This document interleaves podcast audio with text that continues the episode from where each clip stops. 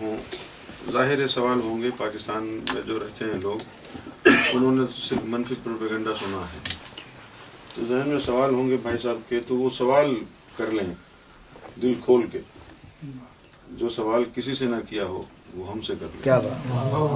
بہت ضروری۔ جو سوال انہوں نے اللہ سے کرنے ہیں وہ بھی ہم سے کر لیں۔ کیا بات؟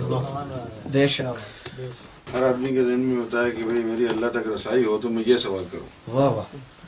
تو جو تمہیں اللہ سے کرنے ہیں ہم سے کر لیں ہم تو پہنچا دیں گے۔ جواب خود دے دیں گے سوال پہنچا دیں گے۔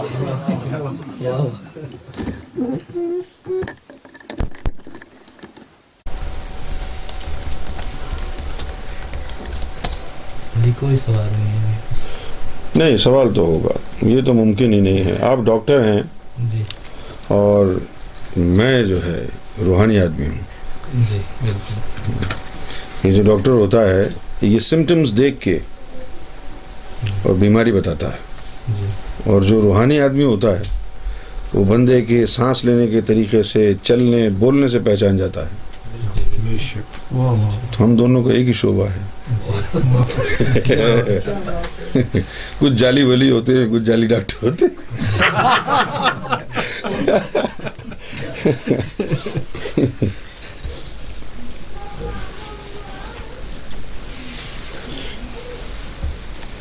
سرکار گہر شاہی کے بارے میں پاکستان میں جو ہے بہت سخت منفی پروپیگنڈا ہے۔ بہت سخت۔ اور اس کی وجوہات جو ہے وہ کچھ تو لوگ جاہل ہیں۔ اور کچھ فرقہ واریت کی وجہ سے ہے۔ شیعہ، سنی، وہابی، دیوبندی مرزئی یہ جو فرقہ اسلام میں بنے ہوئے ہیں، اس کی وجہ سے ہے۔ سمجھے؟ اب یہ جو جب کوئی اصل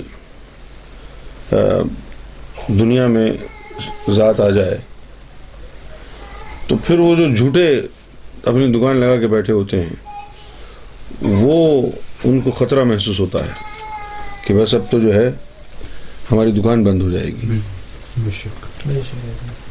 جیسے کہ کسی شاعر نے کہا کہ ایک مہر جہاں تاب اٹھا ہے حرم سے اب جھوٹے خدا اپنے چراغوں کو بجھا لے۔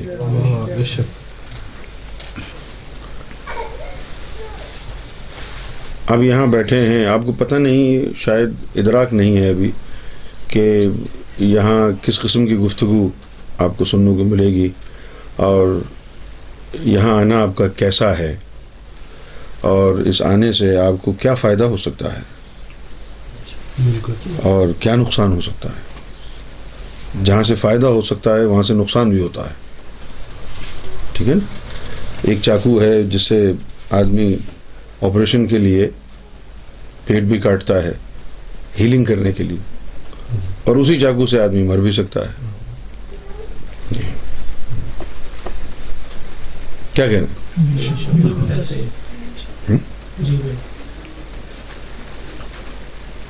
حضور صلی اللہ علیہ وسلم نے فرمایا کہ شہد جو ہے وہ کھائیں، بہت اس میں شفا ہے۔ لیکن جس کو شوگر کی بیماری ہو، وہ نہیں کھا سکتا۔ بڑا مسئلہ۔ ہے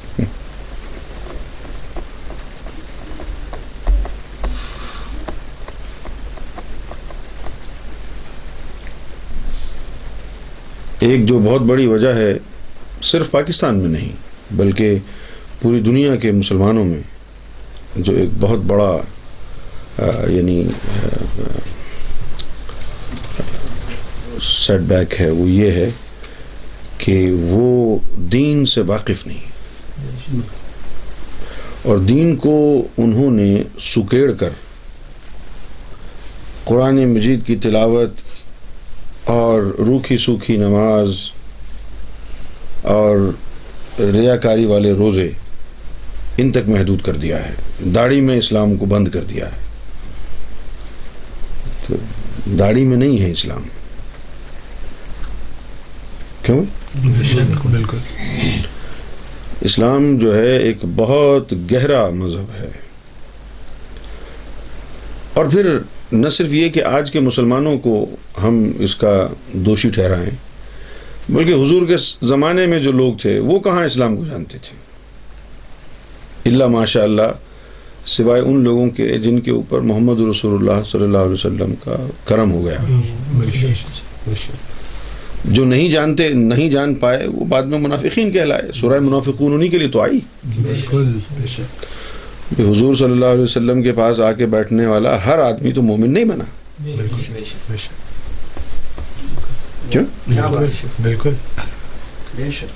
اور پھر دوسری بات یہ ہے کہ جس طرح اسلام کو حضرت علی نے سمجھا شاید اس طرح اسلام کو عمر بن خطاب نے نہیں سمجھا۔ بے شک۔ تو مسئلہ یہ ہے کہ سمجھانے والے پر نہیں ہے بات۔ کہ بھئی یہ سمجھانے والا اچھا ہے تو سب کو سمجھا دے گا۔ نہیں۔ سمجھ میں اسی کے آئے گا جس کو رب چاہے گا۔ بے شک واہ اگر سمجھانے والے کی بات ہوتی تو حضور سے بہتر تو اسلام کوئی نہیں سمجھا سکتا۔ بے شک تو حضور نے سمجھایا ہوگا نا عمر بن خطاب کو اسلام ابو بکر صدیق کو اسلام عثمان غنی کو اسلام امیر معاویہ کو ابو سفیان کو ان لوگوں کو اسلام حضور نہیں سمجھایا تھا۔ لیکن کسی کی سمجھ میں آیا کسی کی سمجھ میں نہیں آیا۔ ہمارے اسلام میں یہ شروع سے ہی مسئلہ چلا آ رہا ہے۔ کہ فقہ دین نہ ہونے کی وجہ سے بالکل۔ سمجھ بوجھ نہ ہونے کی وجہ سے۔ یعنی جو ابتدائی مسلم تھے ان لوگوں میں بھی قتال ہوا۔ بالکل۔ بالکل۔ یعنی اب آج ہم دیکھیں آپ سننی ہے نا؟ جی جی۔ السلاۃ والسلام علیکم یا رسول اللہ پڑھنے والے سننی نا؟ جی۔ کیونکہ دیوبندی بھی سننی کہتے ہیں اپنے آپ کو۔ تو حضور صلی اللہ علیہ وآلہ وسلم کا جو نواس ہے ہم لوگ سنی ہیں اور ہم حضور کی محبت کی بات بھی کرتے ہیں صحابہ کرام کا ادب بھی کرتے ہیں۔ بالکل۔ ہم اولیاء کو بھی مانتے ہیں۔ بالکل۔ بلکہ اولیاء کے بغیر فیض ہو ہی نہیں سکتا ہے انسان کو۔ ہم سیدنا غوث اعظم رضی اللہ تعالی عنہ کے بھی ماننے والے ہیں۔ بالکل۔ اویس کرنی کے بھی ماننے والے ہیں۔ بالکل۔ خواجہ ہند اجمیر شریف والے جو ہیں خواجہ معین الدین چشتی ان کو بھی مانتے ہیں بابا فرید کو بھی مانتے ہیں۔ ان لوگوں اور اس کے ساتھ ساتھ ہم اہل بیت کی عظمت اور محبت کے بھی قائل ہیں۔ کیونکہ یہ تمام چیزیں کلی طور پر دین کا حصہ ہیں۔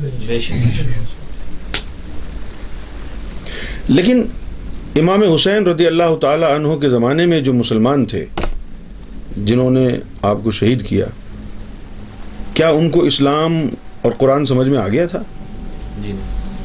اگر آ گیا ہوتا ان کو قرآن سمجھ میں سب کی زبان عربی تھی۔ بالکل اور تبا تابعین اور تابعین اس میں شامل تھے۔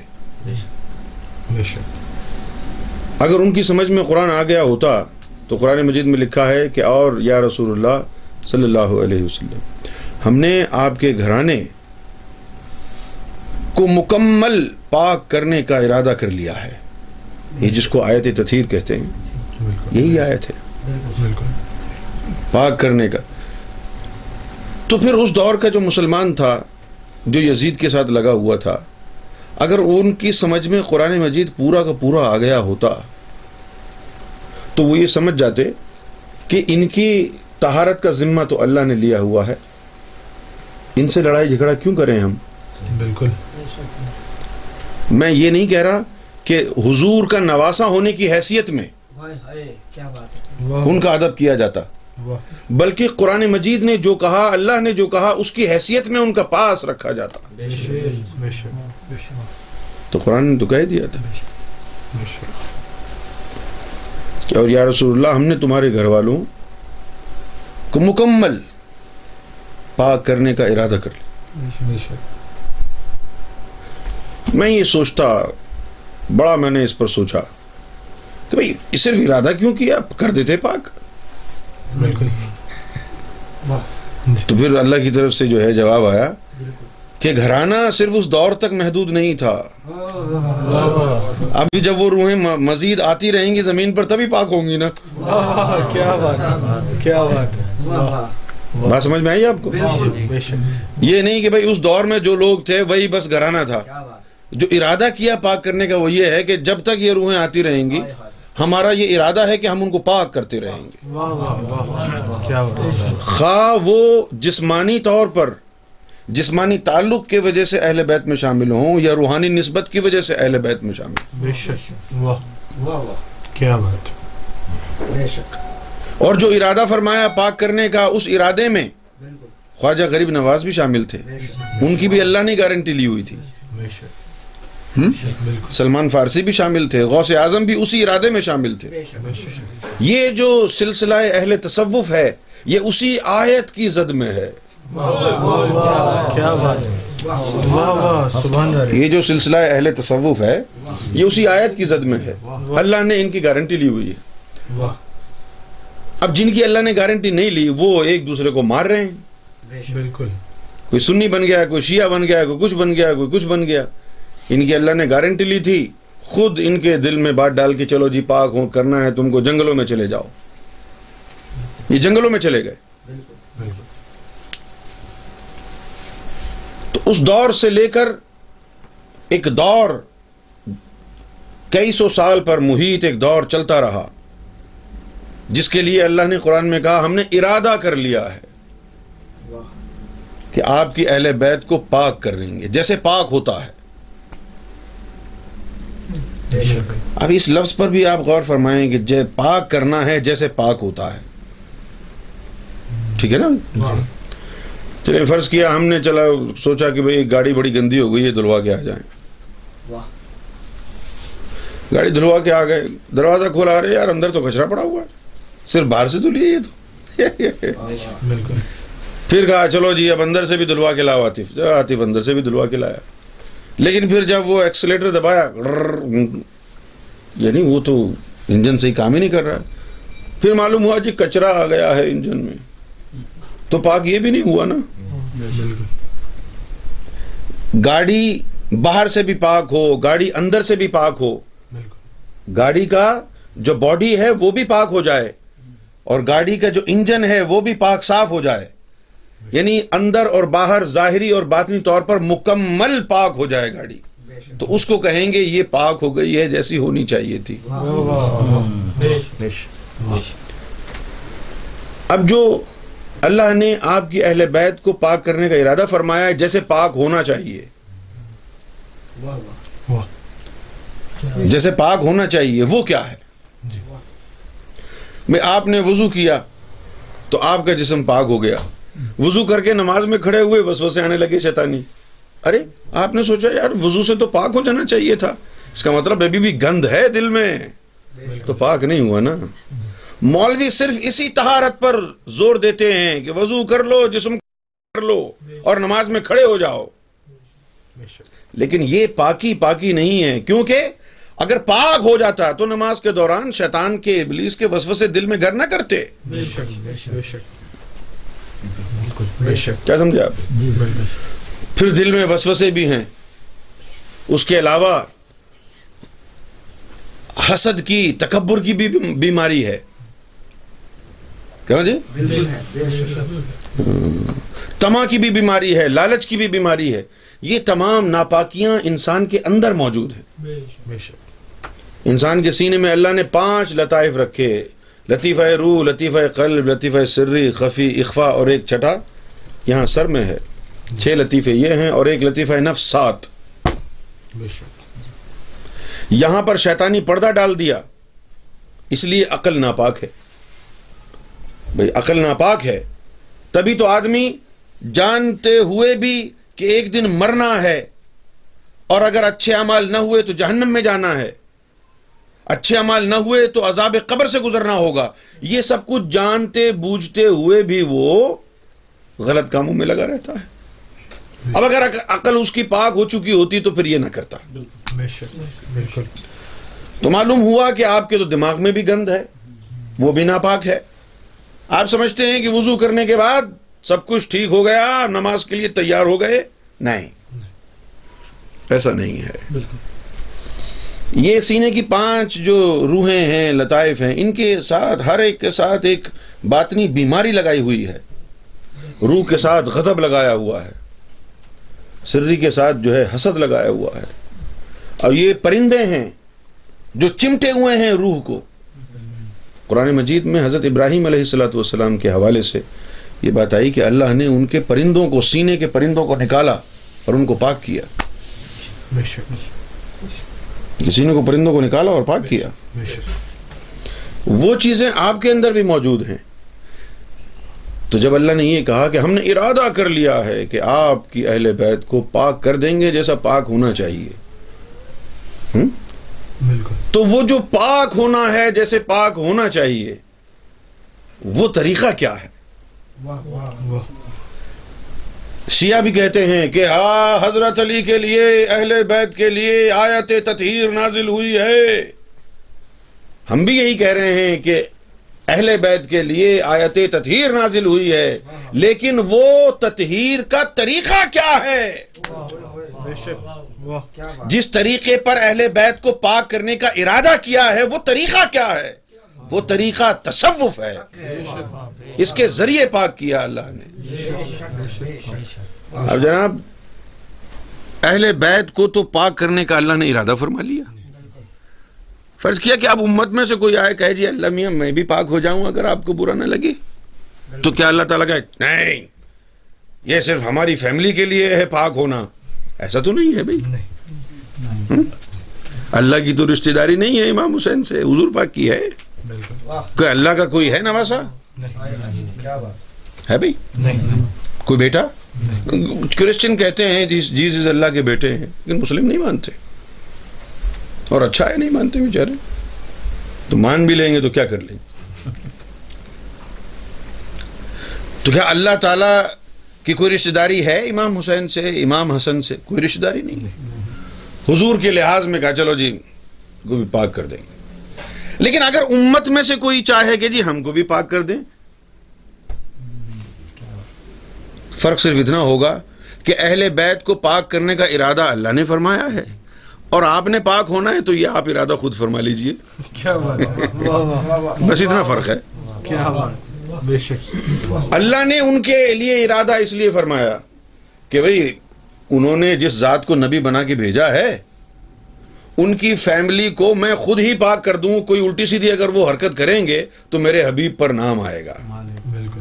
کیا خیال ہے؟ بے شک۔ واہ بے شک۔ بے شک۔ تو یہ جو مسلمان تھے امام حسین کو شہید کرنے والے۔ یہ عربی بھی جانتے تھے۔ تبا تابعین بھی اس وقت موجود تھے صحابہ کرام تک موجود تھے۔ بالکل۔ لیکن یہ اسلام کو نہیں سمجھے۔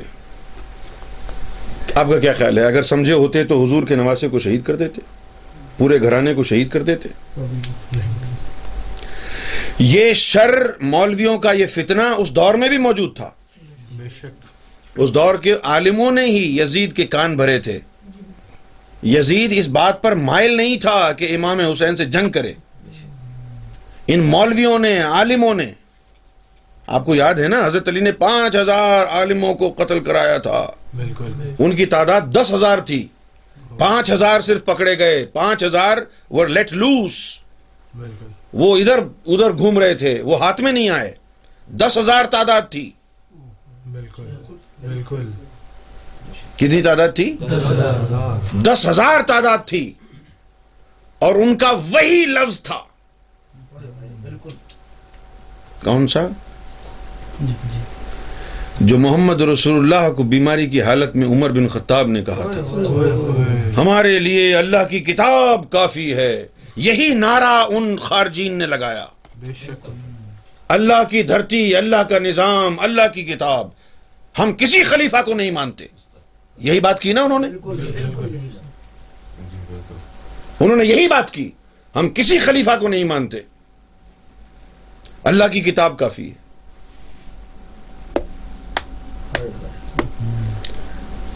اور پھر انہی لوگوں نے حضرت علی کو شہید کیا۔ آپ کو معلوم ہے؟ میر صاحب آپ کے علم ہے کہ حضرت علی کو شہید کرانے کے لیے امیر معاویہ نے ایک پروسٹیٹیوٹ کو بھیجا کہ تم جاؤ اور جا کے حضرت علی کا جو خاص آدمی ہے عبد الرحمان اس کے اوپر ڈورے ڈالو۔ سمجھے؟ جاؤ اور اس کے اوپر ڈورے ڈالو۔ وہ چلی گئی، اپنے حسن کے جلوے دکھائے۔ لوگ آئیں، لیکن کسی کو لفٹ ہی نہ کرائے۔ تو اب مشہور ہو گیا دوستوں میں، یاروں میں، ادھر ادھر لوگوں میں کہ بھائی وہ بڑی زبردست ایک آئی ہیں، خاتون، جلوہ دکھاتی ہیں لیکن کسی کو ہاتھ نہیں، دھرنے دیتی۔ تو اس طرح یہ بات مشہور ہو گئی کہ بھائی وہ تو بڑی کوئی کوئی کوئی خاص ہی چیز ہے وہ تو وہ تو کسی کو لفٹ ہی نہیں کراتی ہے۔ اب اس کی نظریں تو جمی ہوئی تھی نا عبد الرحمان پر۔ جس دن عبد الرحمان آیا تو اس نے تو جلوہ حشر سامانیاں دکھائیں اپنی اور عبد الرحمان کو لفٹ کرائی۔ تو عبد الرحمان کو لوگوں نے بتایا کہ بھائی تو کون ہے؟ یہ تو کسی کو دیکھتی بھی نہیں ہے۔ تجھے دیکھا ہے اس نے۔ یہ بات سن کے اس کا دماغ لٹو ہو گیا۔ کہ رے واہ، میں تو کوئی خاصی چیز ہوں۔ تو اس عورت کے پاس گیا، اس نے کہا کہ خلوت میں آنے سے پہلے جو میں کہوں گی میری شرط ہے، وہ تمہیں کرنا پڑے گی۔ اس پر شہوت تاری ہو گئی اس عبد الرحمان پر۔ شہوت تاری ہو گئی عبد الرحمان پر۔ اور عین موقع پر یعنی جسمانی تعلق جڑ گیا۔ اب وہ صرف وہ غلط کام کرنے سے ایک لمحہ پہلے کہ یہ میں تمہارے لیے ہی آئی ہوں تم نے ہی کرنا ہے یہ۔ بس شرط یہ ہے کہ مجھے علی کا سر چاہیے۔ اسی شہوت کی حالت میں وہ گیا۔ حضرت علی کا سر کاٹ کے لا کے اس کے قدموں میں رکھ دیا۔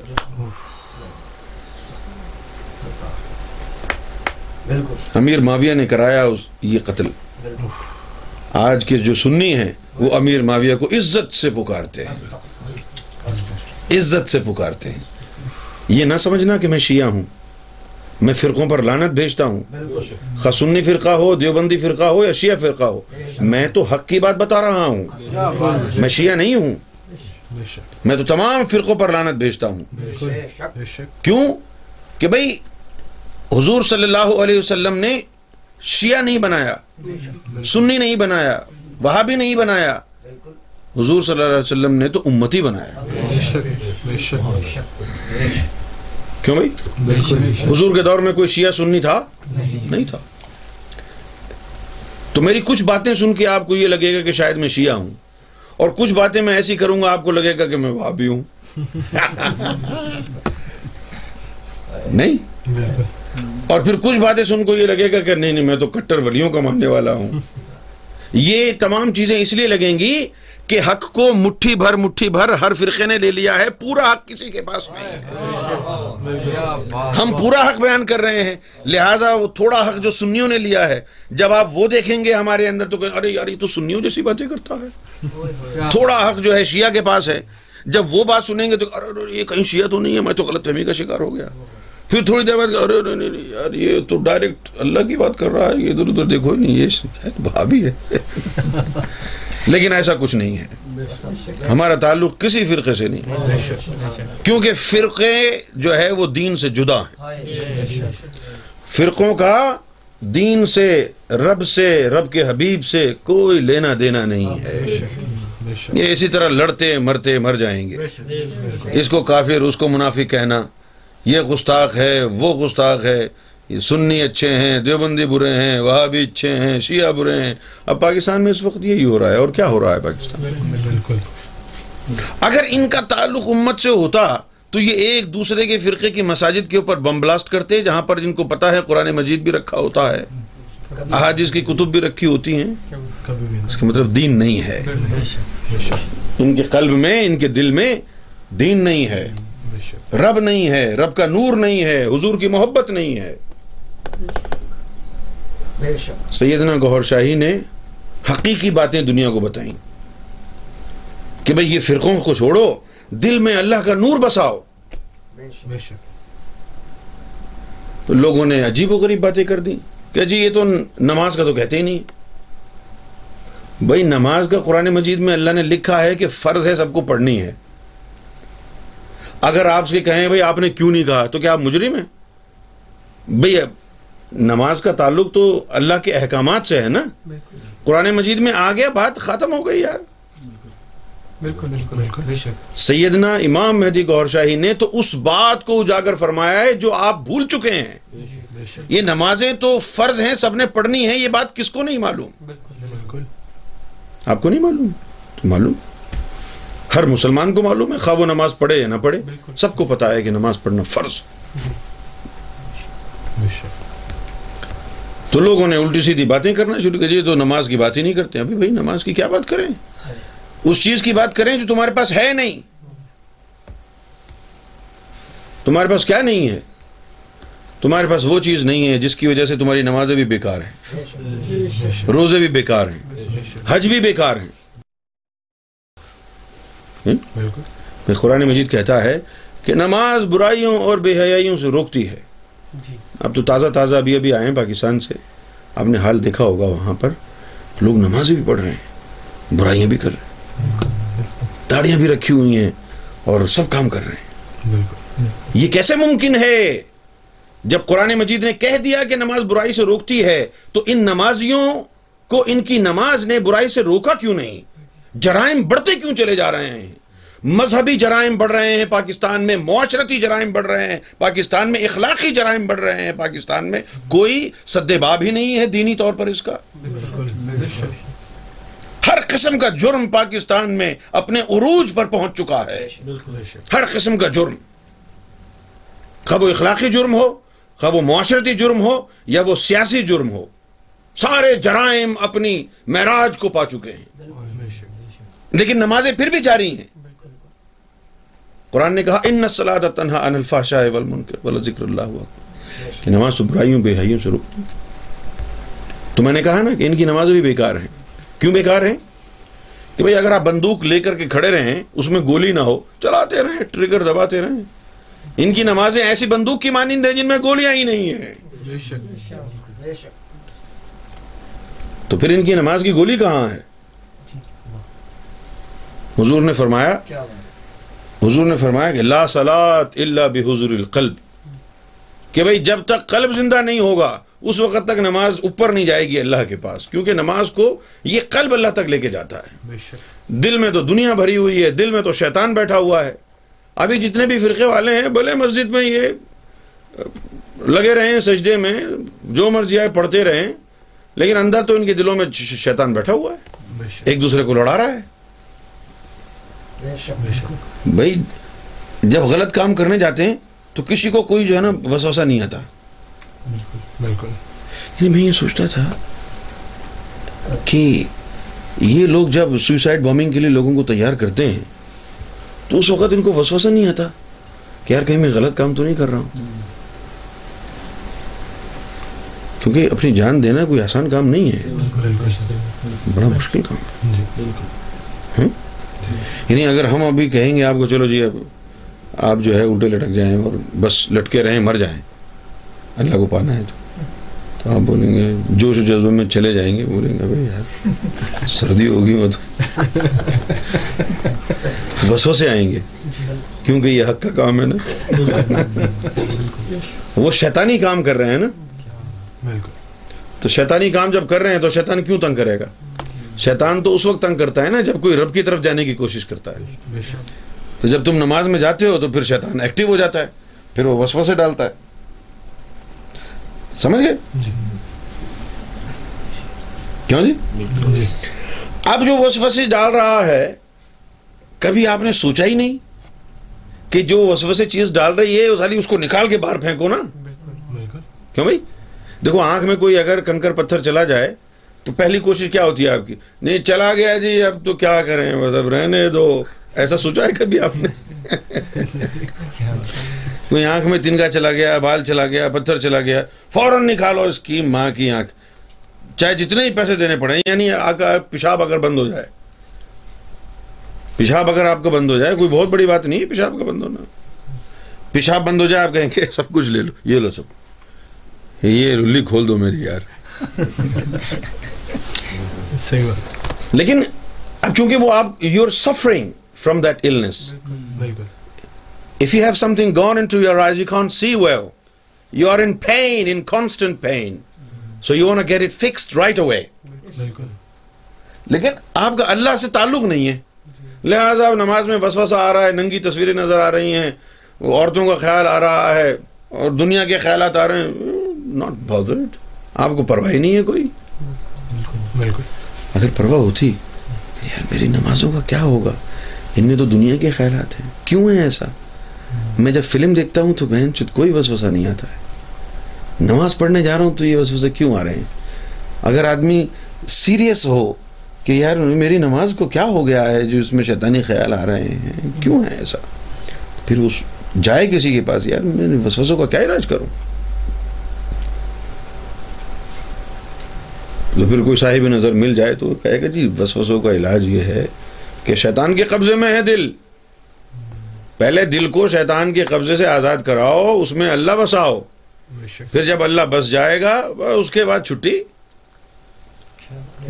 کیا بات ہدایت کا تعلق جو ہے اللہ تعالیٰ نے قرآن مجید میں فرما دیا ہے یہدی اللہ يُؤْمِن بِاللَّهِ يَهْدِي قَلْبَهُ کہ جو اللہ پر ایمان لائے گا تو اللہ اس کے قلب کو ہدایت دے گا۔ یہ قلب کی جو ہدایت ہے یہ ہے اسلام کی اصل ابتدا۔ اس کے بغیر نمازیں پڑھی تو پھر یہی حال ہوگا۔ جو پاکستان میں ہو رہا ہے۔ یہی حال ہوگا۔ ابھی جو خودکش حملہ آور ہیں یہ کہتے ہیں کہ ہم تو اسلام کے سپاہی ہیں خودکش حملہ جو کر رہے ہیں یہ انتہائی یعنی گھناؤنی سازش ہے اسلام کے خلاف۔ بے شک۔ حضور نبی کریم صلی اللہ علیہ وآلہ وسلم کے دور میں آپ ایک جنگ میں شامل تھے اور ایک صحابی جو ہے آپ کے شانہ بشانہ جنگ لڑ رہا تھا۔ اور بہت شدید زخمی ہو گیا۔ بہت شدید زخمی ہو گیا۔ سمجھے؟ جی۔ تو جب بہت شدید زخمی ہو گیا اور درد اس سے برداشت نہ ہو سکا تو اس نے خود ہی اپنی شارک کاٹ لی اور مر گیا۔ تو حضور اس بات سے بڑے خفا ہوئے اور آپ نے فرمایا کہ میں اس کی نماز جنازہ نہیں پڑھوں گا۔ یہ جہنمی ہو گیا ہے۔ اس نے خودکشی کیوں کی؟ سمجھے؟ بالکل۔ تو وہ شخص جو حضور کے دائیں بائیں شانہ بشانہ کافروں کو مار رہا تھا جنگ کر رہا تھا رب کی خاطر اس نے کئی سو تلوار کے گھاؤ اپنے جسم پر کھائے۔ اور پھر تکلیف کی وجہ سے کہ اس سے مزید برداشت نہیں ہو رہا تھا اس نے اپنی شہرک کاٹ لی اور مر گیا۔ تو اللہ کے حبیب نے فرمایا کہ یہ جہنمی ہو گیا اس نے خودکشی کی ہے۔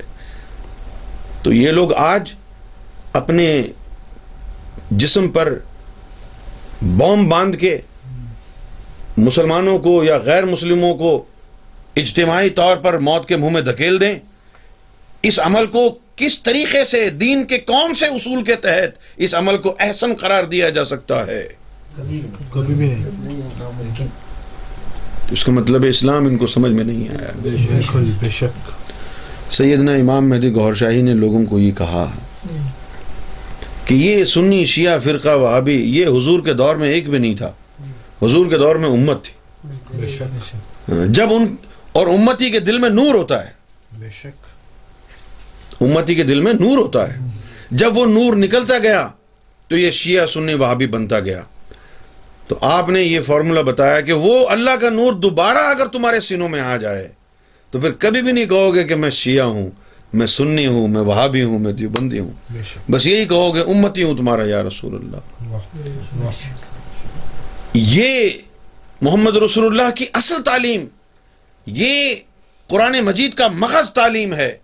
جب یہ تعلیم لوگوں کو سرکار گور شاہی نے دی اور کہا کہ آؤ ہم تمہارے قلب کو اللہ کے ذکر میں لگاتے ہیں۔ نہ بیت کرتے نہ نذرانے طلب کرتے کچھ بھی کمٹمنٹ نہیں ہے۔ آؤ تمہارے دلوں کو منور کریں تاکہ تمہاری نمازیں عرش الہی کو پہنچ جائیں تاکہ تمہارے روزے تمہارے نفس کو پاک کرنے کا موجب بن سکیں۔ تاکہ تمہارا زبان اور قلب سے کلمہ اللہ کے پاس پہنچ کر تمہاری شفاعت کا پرمانہ جاری کر سکے۔ بے شک بے شک۔ اب ایسا قرآن کا مغز ایسی تعلیم اس کو بھانپ گئے شیطان مولوی۔ بالکل۔ کہ یہ تو سارے فرقوں کے جو ہے مسئلہ بن جائے گا۔ گور شاہی کی بات سمجھ لی تو یہ تو انقلاب آ جائے گا۔ لہٰذا انہوں نے مخالفت شروع کر دی۔ بالکل بے شک۔ جتنا بھی منفی پروپیگنڈا ہے سارا کا سارا ان کی بنائی ہوئی کہانیاں ہیں۔ بالکل۔ کہانیاں ساری بنائی ہوئی کہانیاں ہیں۔ کوئی کہانی بنا دی کہ بھائی گور شاہی نے ناؤز باللہ چرس کو حلال قرار دے دیا ہے۔ لا حول ولا قوت الا باللہ۔ کہیں کہہ دیا جی گور شاہی نے نبوت کا دعویٰ کر دیا ہے۔ یہ ساری ان کی کہانی بنائی ہوئی ہیں۔ بالکل۔ کئی دفعہ عوامی سطح پر سرکار امام مہدی گور شاہی نے فرمایا کہ حضور صلی اللہ علیہ وآلہ وسلم کے بعد کوئی نبی نہیں آئے گا بلکہ آ ہی نہیں سکتا ہے۔ بے شک۔ آ ہی نہیں سکتا ہے۔ بے شک۔ بے شک۔ بھائی آپ کو یہ کہیں ہم کہ شیو کر لو آپ شیو کر لیں گے۔ ہم کہیں مونچھے کاٹ لو مجھے بھی کاٹ لیں۔ بال سفید ہیں ان کو خزاب لگا وہ بھی کر لیں گے۔ لیکن کہیں دس سال کا بچہ بن کے آ جائیں تو یہ نہیں کر سکتے۔ ہے نا؟ تو اسی طریقے سے کوئی نبی بھی نہیں آ سکتا۔ یعنی آ ہی نہیں سکتا ہے۔ اور سرکار امام مہدی گور شاہی نے فرمایا کہ جو شخص اس بات کو ایسا سمجھے کہ بھئی حضور کے بعد نبی آ سکتا ہے تو ہمارے نزدیک وہ کافر ہے۔ بے شک۔ پھر بھی بس مولوی بکواس کیے چلے جاتے ہیں، جھوٹے پروپیگنڈے بنائے چلے جاتے ہیں، جھوٹی باتیں کیے چلے جاتے ہیں۔ یہ ساری باتیں۔ اب ایک مسئلہ رہ گیا ہے کہ سرکار گور شاہی کو امام مہدی ہم کہہ رہے ہیں۔ کیوں کہہ رہے ہیں؟ یہ آپ کو پوچھنا چاہیے نا۔ امام مہدی کے جو دعویٰ کرنے والے ہیں، بہت سے لوگ آئے ہیں جنہوں نے دعویٰ کیا۔ مرزا غلام احمد قادیانی نے بھی دعویٰ کیا۔ امام مہدی ہونے کا اور سودان میں بھی ایک آدمی نے دعویٰ کیا، بلکہ افریقہ میں میرا خیال ہے کہ دو تین آدمیوں نے دعوے کیے۔ اس کے علاوہ انڈیا میں ایک شخص تھا، محمد جونا گڑی اس نے بھی دعویٰ کیا۔ پھر انڈیا میں یہ مرزا غلام احمد قادیانی، انہوں نے بھی دعویٰ کیا۔ اس کے علاوہ ہم نے یہاں انگلینڈ میں بھی دو تین لوگوں کو دیکھا، انہوں نے بھی امام مہدی کا دعویٰ کیا، جن کو گانٹ دھونے کی تمیز نہیں تھی۔ بالکل۔ انہوں نے بھی دعوے کر لیے۔ تو اب دیکھنا یہ ہے کہ یہی مسلمان یہی مسلمان جو جو آیا، آتا گیا، امام مہدی کا دعویٰ کرتا گیا، تھوڑے تھوڑے مسلمان ہر آدمی کے ساتھ لگ گئے جنہوں نے ان کو مان لیا۔ بالکل اگر مسلمانوں کے پاس کسوٹی ہو، حق اور باطل کو جانچ پڑتال کرنے کی واہ۔ تو پھر لوگوں کا ایمان تو ضائع نہ ہونا بے شک بے شک۔ کیا بات اگر کسوٹی ہو۔ بالکل۔ یہ سر اب یہ جو قادیانی ہیں کتنے قادیانی ہیں؟ بالکل؟ کتنے قادیانی ہو گئے؟ بالکل۔ سب مسلمان ہی کہتے ہیں نا اپنے آپ کو۔ جی۔ جب مرزا غلام احمد قادیانی نے یہ کام شروع کیا اور دعوے کیے تو یہ وہ دور ہے پاکستان بننے سے پہلے کا دور ہے یہ۔ جی۔ تو علامہ اقبال نے بھی ان کی تعریف کی تھی کہ بھائی اس دور میں جس طرح مرزا غلام احمد نے اسلام کو سمجھا ہے بہت کم لوگوں کو نصیب ہوتی ہے یہ فقہ۔ اس کو استعمال بھی کرتے ہیں قادیانی لوگ اس بات کو۔ لیکن یہ باتیں علامہ اقبال نے اس وقت کہی تھیں جب انہوں نے دعویٰ نہیں کیا تھا۔ بالکل بالکل۔ سمجھے؟ جی۔ پھر جب دعویٰ کر دیا تو دعویٰ میرے خیال اس وقت انہوں نے کیا ہے جب علامہ اقبال کا وصال ہو چکا تھا۔ اور بڑی عجیب و غریب تعویلات دیتے ہیں یہ کہ بھئی یہ ہے اور وہ ہے۔ ہم نے پڑھا ہے قادیانیوں کے بارے میں ہم نے پڑھ لیا ہے۔ بالکل۔ کیا ان کے عقائد ہیں؟ صاحب کے خطوط بھی تھے قادیانی کے تاریخ غلام محمد کی تاریخ میں۔ کس کے؟ خواجہ غلام فرید کے۔ اچھا کیا تھے وہ؟ تاریخ میں خطوط تھے ان, ان کو بھی استعمال کرتے ہیں یہ لوگ۔ ہاں نہیں بہت ساری چیزیں استعمال کرتے ہیں یہ۔ بہت ساری چیزیں استعمال کرتے ہیں۔ لیکن امام مہدی نے تو آخری وقت میں آنا تھا نا بھائی؟ بالکل۔ بے شک۔ اب ان کو گئے ہوئے بھی جو ہے سو سال سے زیادہ وقت ہو گیا۔ جی۔ اور پھر امام مہدی نے جو کام کرنا تھا وہ کام کہاں ہے؟ بالکل جو امام مہدی نے کام کرنا تھا وہ کام بھی تو ہو نا بھائی؟ ہم یہ کہتے ہیں کہ امام مہدی تو وہی ہوگا نا جس کو اللہ امام مہدی بنا کے بھیجے گا۔ کیا خیال ہے؟ بالکل۔ اور جو اپنی طرف سے امام مہدی بن جائے خود ہی۔ بالکل۔ یا اس کے ماننے والے اس کو چڑھا دیں؟ نہیں جی آپ تو امام مہدی ہیں۔ تو وہ تو امام مہدی نہیں ہوگا۔ امام مہدی تو وہی ہوگا نا جس کو اللہ امام مہدی بنا کے بھیجے گا۔ اور جس کو اللہ امام مہدی بنا کے بھیجے گا، اس کو ماننا پڑے گا سب لوگوں کو۔ بالکل لیکن ہم کو پتہ کیسے چلے گا کہ کس کو اللہ نے امام مہدی بنا کے بھیجا ہے؟ یہ ہے نا مسئلہ۔ کیونکہ ہم نہ تو اللہ سے کانٹیکٹ میں ہیں۔ کیوں جی؟ شک۔ ہم اللہ سے بھی کانٹیکٹ میں نہیں ہیں۔ نہ ہم اللہ کے حبیب سے کانٹیکٹ میں ہیں۔ رابطے میں نہیں ہے نا؟ رابطے میں تو نہیں ہے بالکل۔ پھر جب حضور پاک صلی اللہ علیہ وسلم کو بھیجا گیا دنیا میں تو اس وقت عجیب و غریب افراتفری کا عالم تھا۔ کفر پھیل رہا تھا۔ ٹھیک ہے نا؟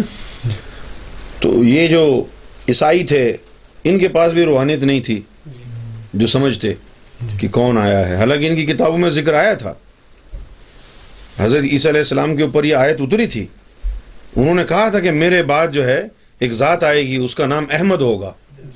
یہ بائبل میں آیا؟ بالکل۔ یہ بائبل میں آیا؟ یہودی بھی تھے اس دور میں لیکن ان کے بھی سینے خالی تھے۔ ان کے سینوں میں بھی نور نہیں تھا صرف نام کے ہی یہودی تھے۔ تو کرسچن کے دل میں بھی نہیں تھا نور خالی خلی تھے بس۔ تو اب جب یہ ہو جائے معاملہ جی۔ تو اس کے لیے اب جو اللہ نے قرآن مجید بھیجا جی۔ اس کے ذریعے پھر جو ہے وہ نبوت کو ثابت نہیں کیا جا سکتا۔ تو لوگوں کے سینوں میں نور نہیں ہے نا؟ وہ کہیں گے یہ ہم کو کیا پتا یہ قرآن اللہ کی طرف سے آیا نہیں آیا؟ ہم کو کیا پتا؟ اس لیے لوگ کہتے تھے کہ ان کے اندر کوئی جن ہے۔ پڑھا ہے قرآن میں آپ نے؟ لوگ یہ کہتے تھے حضور کے حوالے سے جی۔ کہ جب حضور آئے تھے پڑھتے تو لوگ کہتے ہیں کہ کوئی جن اندر بیٹھا ہوا ہے وہ پڑھ رہا ہے۔ بھئی ہم نے تو دیکھا ہے یہ تو کبھی کسی مدرسے میں نہیں گئے۔ کوئی جن ہے۔ یہ نہیں کہتے تھے کہ بھئی یہ اللہ کی طرف سے آئے تھے اتری ہیں۔ بالکل۔ سمجھ گئے؟ بالکل۔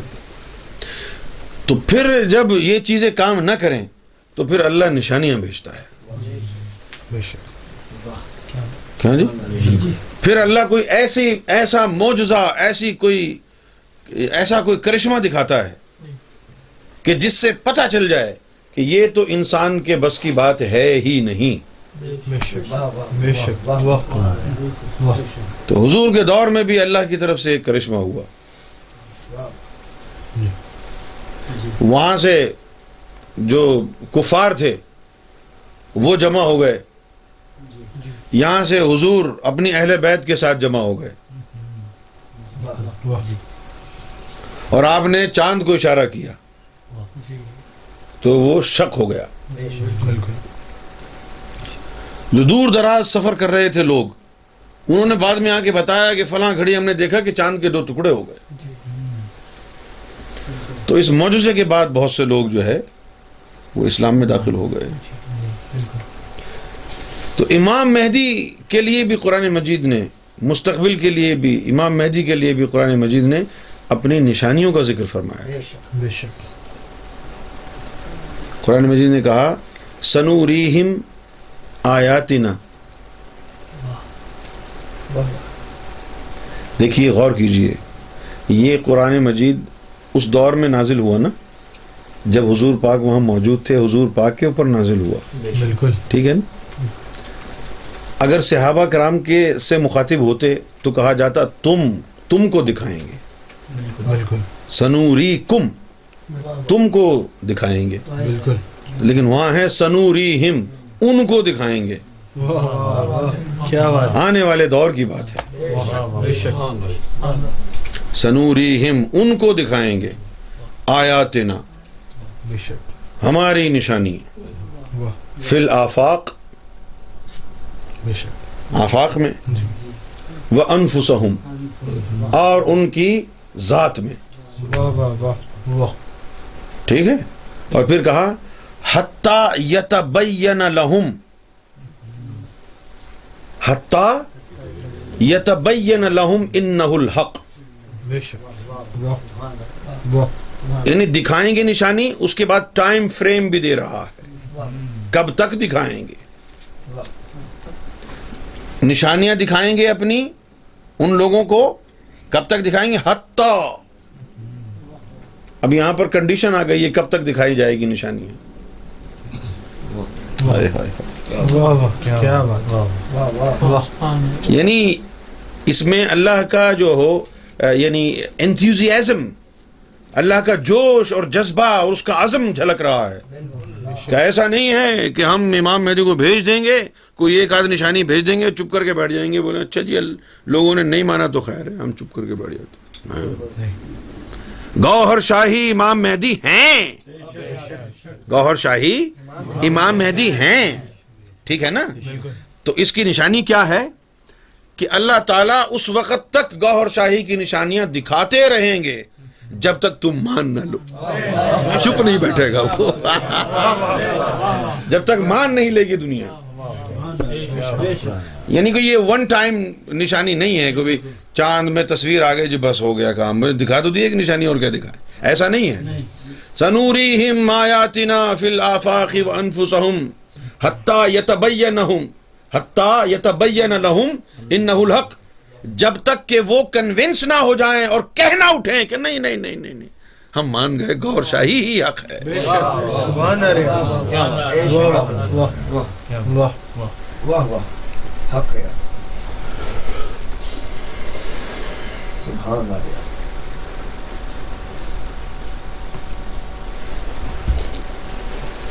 اب میری بات سمجھ رہے ہیں؟ جی۔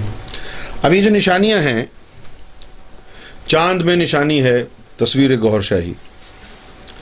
آج کا مسلمان کہتا ہے چاند پر جادو ہو گیا ہے۔ حضور کے دور میں جب آپ نے دو ٹکڑے کیے تھے اس وقت کفار نے کہا تھا چاند پر جادو ہو گیا۔ بالکل بے شک۔ آج امام مہدی کی تصویر اللہ نے دی ہے تب بھی وہی جملہ کہہ رہا ہے۔ تو معلوم یہ ہوا کہ آج کا مسلمان کفار مکہ جیسا ایمان ہو گیا ہے اس کا۔ بالکل بے شک بے شک حالانکہ جب لوگوں نے یہ کہا حضور نے جب چاند کے دو ٹکڑے کیے تو اس وقت لوگوں نے کہا کہ چاند پر جادو ہو گیا ہے۔ قرآن مجید میں بھی آیا۔ اللہ نے بھی کہا کہ بھئی لوگ کہتے ہیں چاند پر جادو ہو گیا ہے۔ تو حضور نے لوگوں کو کہا چاند پر جادو نہیں ہوتا۔ آج کا مسلمان حضور کی بات کو مانتا ہی نہیں ہے۔ کہتا ہے جادو ہو گیا ہے۔ بے شک۔ بے شک۔ ٹھیک ہے؟ اچھا پھر جب یہ بات نہیں ہوتی تو کہتا ہے جی حضور پاک کی تصویر نہیں آئی چاند پر۔ امام مہدی کی گوہر شاہی کی تصویر کیوں آئی ہے؟ بھئی یہ تو اللہ کا فیصلہ ہے نا۔ اب اگر یہودی یہ کہیں کہ نہیں جی حضور پاک کو امام امام الانبیاء کیوں بنایا ہے؟ ابراہیم علیہ السلام کو کیوں نہیں بنایا؟ تو ہم کیا کہہ سکتے ہیں؟ صحیح بات اللہ کی مرضی ہے نا بھائی؟ بالکل کیوں؟ بھائی موسیٰ علیہ السلام نے کہا دیدار دے۔ اللہ نے کہا نہیں۔ اللہ کی مرضی؟ بالکل۔ اللہ نے حضور پاک کو اپنا دیدار عطا فرمایا۔ موسیٰ علیہ السلام کو نہیں۔ صاف بات ہے نا اللہ کی مرضی چلتی بالکل۔ اللہ ہر چیز پر قادر ہے۔ کیا خیال ہے؟ بے شک آج کے دور میں تو تصویریں اتنی عام ہیں۔ آج کے دور میں تو تصویریں اتنی عام ہیں۔ اس وقت تو تصویر کا اس ان ان لوگوں میں جو ہے تصور ہی نہیں تھا۔ کیمرے ہی نہیں تھے۔ بے شک ہمارے جو جاہل مولوی ہیں کہتے ہیں تصویر حرام میں اسلام میں۔ جس وقت اسلام آیا اس وقت کیمرے نہیں تھے۔ بے شک۔ کیا بات؟ بالکل بے شک۔ جس وقت اسلام آیا۔ اس وقت کیمرے نہیں تھے۔ مولوی کہتا ہے تصویر حرام میں اسلام میں۔ پتہ کیوں کہتے ہیں؟ انہوں نے جو اسلام آج آج کل بنایا ہے نا اس میں حرام قرار دیا ہے انہوں نے۔ جو حضور کا اسلام ہے اس میں تو نہیں ہے۔ ان کے اسلام میں ہے۔ کیونکہ انہوں نے نیا ابھی تازہ تازہ بنایا ہے نا۔ کسی نے جنگ میں بنایا ہے کسی نے لاہور میں اسلام نیا بنا لیا۔ کسی نے کراچی میں بنایا ہے کسی نے نازم آباد میں بنایا ہے جیسے جماعت اسلامی ہے۔ بالکل کسی نے انڈیا میں نیا اسلام بنایا ہے تو بہت سارے اسلام ہیں۔ ہر قوم کا اسلام جدا ہے اب۔ نہیں؟ بھائی ایک سنی کی طرح جی کے دیکھیں آپ دس دن۔ جس طرح وہ آتا ہے نا جیو کے اوپر ایک دن جیو کے ساتھ۔ میں یہ سوچ رہا تھا یہ ہونا چاہیے ہر فرقے والے کو۔ یہ سوچنا چاہیے کہ ایک دن بھابھی کے ساتھ میں وہابیوں جیسا سوچوں وہابیوں جیسا کروں وہابیوں جیسا عقیدہ اپنا لوں۔ ٹھیک ہے نا؟ تو آپ بھی ایسا کریں کسی دن ایک دن وہابی جیسا گزاریں دوسرے دن جو ہے نا سنی جیسا گزاریں تیسرے دن شیعہ جیسا گزاریں اور پھر دیکھیں ان تینوں جو ہیں ان میں اسلام مشترک ہے؟ تو پھر آپ کو پتہ چلے گا نہیں نہیں نہیں یہ اسلام کہاں ہے؟ یہ ڈکوسلے بازی ہے کیا یہ بات ہے؟ بے شک بے شک ایک دن سنی بن کے گزاریں ایک دن شیعہ بن کے گزاریں آپ کو لگے گا ہی نہیں کہ آپ ایک مذہب کو مان رہے ہیں۔ بالکل بے شک۔ آج کا مولوی طاہر القادری جیسا بدتمیز جاہل گدھا آدمی کہتا ہے یہ فروئی اختلافات ہیں۔ فروئی فروئی اختلافات فروئی اختلافات جو ہے وہ وہ ہوتے ہیں جو یعنی طریقے پر آ جائیں کہ طریقہ کار جس طرح سلاۃ وسلام پڑھنا ہے کچھ لوگ بیٹھ کے پڑھتے ہیں کچھ لوگ کھڑے ہو کے پڑھتے ہیں تو یہ کیا کہلائے گا؟ فروئی اختلافات۔ فرا فرا کیوں کہیں گے اس کو؟ فے رے آئین فرا فرا اس لیے کہیں گے اس کو کہ حضور صلی اللہ علیہ وسلم یا اللہ کی طرف سے حکم آیا کہ ذکر کرو۔ ہیں؟ تو اب آپ دونوں اس کو مان رہے ہیں کہ ہاں جی ذکر کرنا ہے۔ آپ کہہ رہے ہیں نہیں کھڑا ہو کے کروں گا۔ یہ کہہ رہا نہیں میں بیٹھ کے کروں گا۔ تو ذکر کی جو یعنی اس کی جو فی نفس ہی ذکر کی جو حقیقت ہے اس کے تو دونوں ماننے والے ہیں۔ بالکل۔ ٹھیک ہے نا؟ اب جس کا ذکر قرآن میں نہیں ہے جس بات کا وہ یہ ہے کہ وہ کھڑے ہو کے کرنا چاہتا ہے یہ بیٹھ کے کرنا چاہتا ہے تو یہ کہلائے گا فروئی اختلاف۔ شک۔ بنیادی اختلاف نہیں ہے۔ بنیاد کیا ہے کہ ذکر اللہ فرض ہے؟ ذکر اللہ فرض ہے یہ دونوں مانتے ہیں۔ لیکن یہ کہتا ہے جی نہیں کھڑے ہو کے کروں گا۔ وہ کہتا ہے نہیں میں بیٹھ کے کروں گا۔ تو اس کو کہیں گے فروئی اختلاف۔ اس کو کیا کہیں گے؟ سنی کہتا ہے کہ وسیلے کی ضرورت ہے۔ وہاں بھی کہتا ہے وسیلے کی حاجت و ضرورت نہیں۔ یہ تو بنیادی اختلاف ہے۔ یہ تو غلط ہے۔ قرآن مجید نے خود جب فیصلہ کر دیا ہے، قرآن مجید نے کہا کہ بھئی اللہ کے راستے میں وسیلہ تلاش کرو۔ کیا ہے وہ آیت، ندیم بھائی؟ یا ایوہ الذین آمنوا اتقوا اللہ وابتغوا الیہ الوسیلہ وجاہدوا فی سبیلہ۔ کہ مومنو، پاک ہو جاؤ۔ یا ایوہ الذین آمنوا اتقوا اللہ. اور اللہ کے نام کے ذریعے پاک ہو جاؤ. وابتغوا الیہ الوسیلہ اور اس کو پانے کے لیے وسیلہ ڈھونڈو. تو قرآن مجید میں لکھا ہے اگر وسیلے کی حاجت نہ ہوتی ان کمبختوں سے کوئی یہ پوچھے کہ اگر وسیلے کی حاجت نہ ہوتی تو پھر حضور پاک کو کیوں بھیجا اللہ نے؟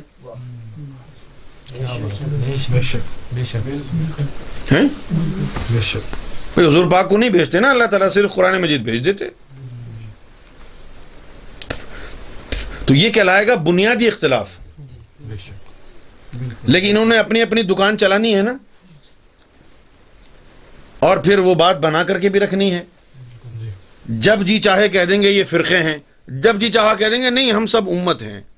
یہ فروئی اختلافات ہیں۔ فروئی اختلاف نہیں ہے۔ یہ اسلام ہی نہیں ہے۔ بے شک بے شک بے شک۔ بے شک کیوں بھائی؟ بالکل بالکل۔ ایک آدمی کہے کہ بھائی میں تو بس نماز کو مانتا ہوں۔ دوسرا کہے نہیں میں تو صرف حج کو مانتا ہوں۔ تیسرے کا نہیں ہے بھائی سب بکواس ہے میں صرف روزے کو مانتا ہوں۔ تو بات بن جائے گی کیا؟ نہیں۔ سب کو ماننا پڑے گا نا؟ اسی طرح کسی نے صحابہ کرام کو پکڑ لیا ہے سپاہی صحابہ صرف صحابہ کی بات کرتے ہیں۔ شک۔ صرف صحابہ کی بات کرتے ہیں۔ سنیوں نے ولیوں کو پکڑ لیا ہے۔ اعلیٰ حضرت مجدد دین و ملت۔ سنیوں نے جو ولیوں کو پکڑ لیا ہے۔ شیعوں نے اہل بیت کو پکڑ لیا ہے۔ بالکل بالکل۔ سب نے ایک ایک کو پکڑ لیا ہے۔ تو یہ اس میں جو ہے نا کلیت نہیں ہے۔ بے شک۔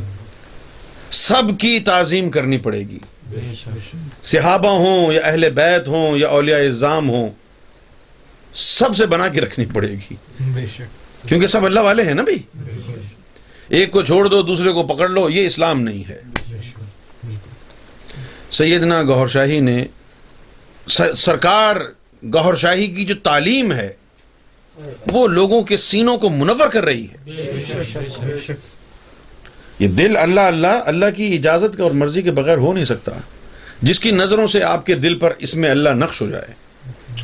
جس کی نظروں سے آپ کے سینے پر اس میں محمد نقش ہو جائے۔ حضور کے دیدار تک پہنچ جائیں۔ وہ اللہ کی طرف سے ہی ہے نا؟ دنیا کو ہم یہ ہم یہ دعوت دیتے ہیں کہ یہ چھوڑ دو ابھی کہ سرکار گور شاہی امام مہدی ہیں یا نہیں ہیں۔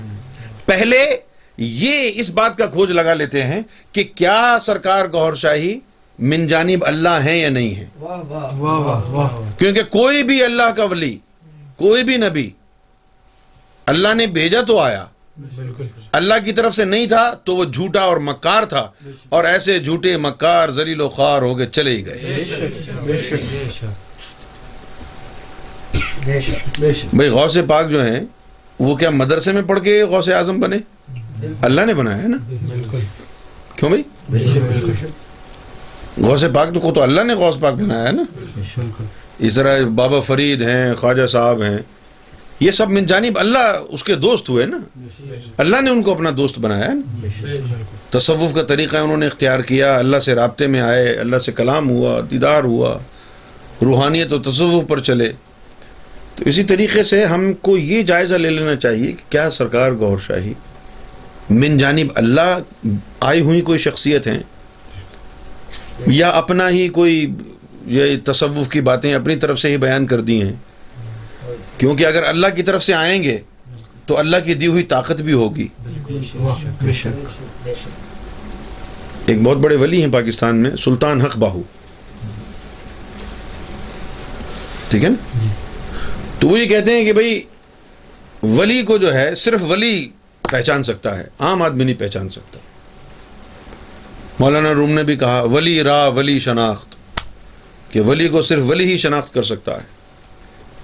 لیکن انہوں نے ایک چیز ایسی بتائی ہے کہ جس کے ذریعے عام آدمی بھی ولی کو پہچان سکتا ہے۔ ہاں انہوں نے یہ کہا کہ یہ ذکر قلب کی جو دولت ہے، کہ دل اللہ اللہ کرنے لگ جائے۔ دل کی دھڑکنیں اللہ ہو اللہ ہو اللہ ہو سے جاری ہو جائیں۔ جو اپنے آپ کو ولی کہتا ہے، اس کے پاس جاؤ۔ اور کہو کہ میرا قلب جاری کر دو۔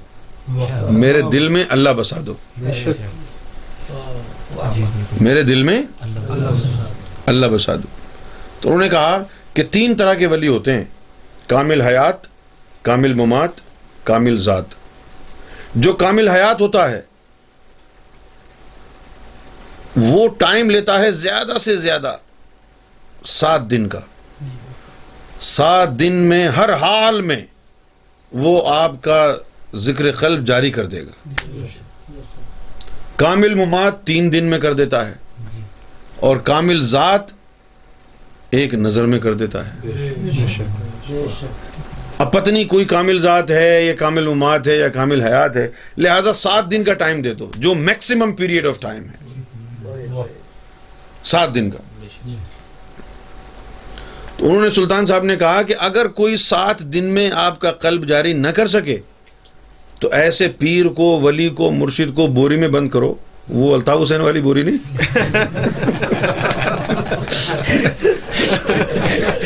بتا دیا یار مجھے میری بوری بنا دے۔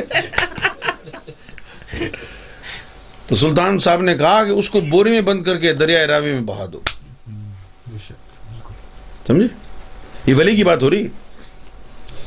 کیونکہ مردہ قلب کو اس میں ذات کے ذکر سے زندہ وہی کر سکتا ہے کہ جس کی آنکھوں کو اللہ نے کیمیا گری عطا کر دی ہو۔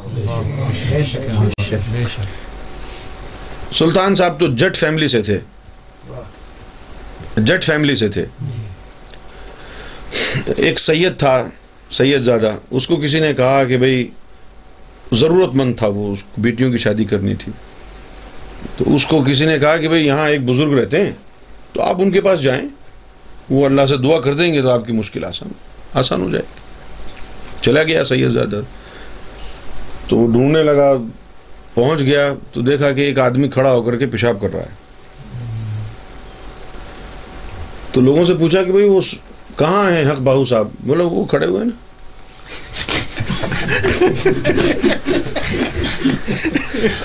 وہ کھڑے تو بدگمان ہو کر کے جانے لگا۔ کہ ارے یار یہ کھڑا ہو کے پیشاب کر رہا ہے۔ اس کو تو یعنی یہ بھی تمیز نہیں ہے کہ بیٹھ کے پیشاب کریں۔ یہ تو کھڑا ہو کے پیشاب کر رہا ہے۔ تو انہوں نے وہ جو ہے ارادہ بدل لیا سید زادے نے اور مڑ کے جانے لگا۔ تو وہ گھومے۔ ہاتھ میں ان کے ٹھیکری تھی جس سے وہ استنجا کر رہے تھے۔ پاکستان میں کبھی کبھی آپ نے دیکھا ہوگا پانی نہ ہو تو وہ ٹھیکری ہوتی ہے نا؟ جو کچے مٹکے ہوتے ہیں ان کی ٹھیکری سے بھی کبھی کبھی رگڑ لیتے ہیں صاف ہو جائے۔ تو وہ ٹھیکری ان کے ہاتھ میں تھی وہ رگڑ رہے تھے استنجے کے لیے۔ تو وہ یوں مڑے۔ اور وہ پیشاب لگا ہوا تھا اس ٹھیکری میں انہوں نے یوں کر کے پھینکا۔ جب وہ ٹھیکری کو یوں کر کے پیشاب والی کو یوں پھینکا تو وہ سونا بن گئی۔ اور آپ نے کہا کہ نظر جناندی کیمیا ہوئے سونا کر دے وٹ۔ کہ جن کی نگاہوں میں کیمیا گری اللہ عطا کر دے تو وہ پتھر پر نظر ڈال کے سونا بنا دیتے۔ اللہ ذات کریں دیا کی سید تے کیا جٹ۔ یہ تو اللہ کی طاقت ہے یہ اس میں جٹ اور سید کا کمال نہیں ہے۔ یہ انہوں نے کہا سلطان صاحب نے کہ اس کی پہچان یہ ہے کہ وہ پتھر پر نظر ڈال کے سونا بنا دے۔ یہ سلطان صاحب نے کہا۔ سرکار گور شاہی نے کچھ اور بھی کہا اس کے بعد۔ آپ نے فرمایا کہ یہ سونا بنانے کی طاقت ابلیس کو بھی حاصل ہے۔ کیا بات۔ آپ نے فرمایا کہ پتھر کو سونا بنانا تو استدراج بھی ہو سکتا ہے۔ بالکل۔ یہ تو طاقت شیطان کو بھی حاصل ہے نا۔ آپ نے فرمایا کہ ولی کی پہچان یہ ہے کہ اس کی نظر سے تمہارے دل کی دھڑکنیں اللہ اللہ اللہ اللہ کرنے لگ جائیں۔ زندہ ہو جائیں۔ عیسیٰ علیہ السلام تم مردوں کو زندہ کرتے تھے۔ بالآخر انہوں نے ایک دن مرنا ہی تھا نا، کیونکہ کل نفس ذائقۃ الموت۔ لیکن یہ ایک دفعہ کسی کا قلب جاری ہو جائے تو پھر یہ عبد الآباد ہو گیا۔ تم قبر میں چلے گئے، اس وقت بھی دل اللہ اللہ کرتا رہا۔ بات سمجھ میں آئی؟ تو قبر میں چلے گئے، اس وقت بھی دل اللہ اللہ کرتا رہا۔ ادھر شرط ہے کہ مرتے وقت اگر کسی کی زبان پر کلمہ ہوا تو وہ بغیر حساب کتاب کے جنت میں جائے گا۔ اور جس کا قلب جاری ہو گیا، وہ مر بھی گیا۔ قبر میں بھی اس کا قلب اللہ اللہ کر رہا ہے۔ بتاؤ اس کا کیا حال ہوگا؟ سلطان باؤ نے کہا کہ اگر ایک دفعہ دل اللہ کہہ دے تو بہتر ہزار قرآن مجید کا ثواب ملتا ہے اس کو۔ ایک دفعہ دل اللہ کہے بہتر ہزار قرآن مجید پڑھنے کا ثواب ملتا ہے۔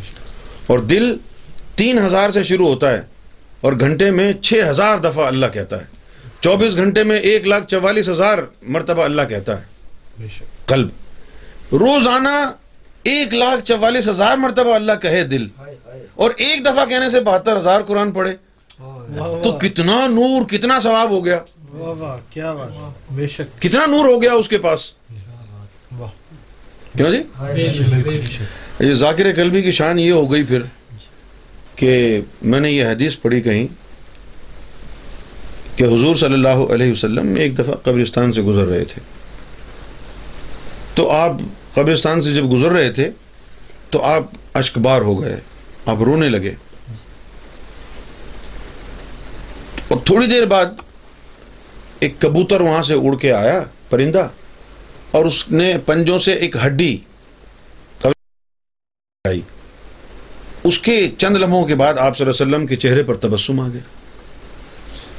تو صحابہ کرام نے پوچھا، یا رسول اللہ، یہ کیا ماجرا کہ آپ روئے اور پھر یہ ہوا اور پھر آپ یعنی خوش ہو گئے تو آپ نے فرمایا کہ یہ میرے امت کا ایک ذاکر قلبی تھا جس کی ہڈی اس نے گرائی۔ اس کی ہڈی کے نور کی وجہ سے پورے قبرستان کے مردوں کے گناہ معاف ہو گئے۔ پورے قبرستان کے مردوں کے گناہ معاف ہو گئے۔ کیوں نہیں ہوں گے بھائی؟ کسی کا بندہ مر جائے کوئی بہتر ہزار قرآن پڑھاتا ہے؟ دس بیس پڑھا لیے سو پڑھا لیے۔ دس پندرہ دن بعد بھول جاتے ہیں بولے بہو ہو گیا یار۔ کیا ساری زندگی قرآن خانی کرائیں گے؟ بالکل ہو گیا۔ بالکل بالکل۔ اب جس کا دل ایک دفعہ اللہ کہے اور بہتر ہزار قرآن مجید پڑھنے کا اس کو ثواب اور اجر مل رہا ہے۔ اور یہ بہتر ہزار ایک دفعہ کرنے سے مل رہا ہے۔ اور وہ سوا لاکھ سے بھی زیادہ روز کر رہا ہے۔ تو اس کا پھر کیا عالم ہوگا؟ اس کے نور کا اور اس کے ایمان کا۔ یہ چیز عطا کر رہے ہیں امام مہدی گور صاحب یہ نہیں کہہ رہے کہ مرید ہو جاؤ۔ یہ نہیں کہہ رہے کہ میں مرید کرنے آیا ہوں۔ یہ نہیں کہہ رہے کہ بیعت کر لو۔ یہ نہیں کہہ رہے کہ چندہ اور نذرانہ دو مجھے۔ کچھ نہیں کہہ رہے۔ کہہ رہے ہیں کہ یہ راز اللہ کی طرف سے ہم کو عطا ہوا ہے۔ یہ تم کو بتا رہے ہیں۔ یہ چیز تم کو دے رہے ہیں۔ اگر تمہارا دل اللہ اللہ کرنے لگ جائے تو دعا دے دینا۔ اور کیا دے سکتے ہو تم؟ اگر یہ دل میں اللہ اللہ شروع ہو گئی تو دعا دے دینا۔ اگر نہ ہوئی تو چند دن جو اللہ اللہ کرو گے، اس کا ثواب ملے گا، نقصان تو نہیں ہوگا نا؟ تم اپنے گھر ہم اپنے گھر؟ یہ ہے حق بولنے والی بات۔ یعنی ان الفاظ سے پتہ چل رہا ہے کہ یہ حق بول رہا ہے۔ کیونکہ کوئی لالچ نہیں ہے، کوئی ہڈن ایجنڈا نہیں ہے، کوئی چھپی ہوئی حقیقت نہیں ہے۔ صاف صاف بات ہے یہ۔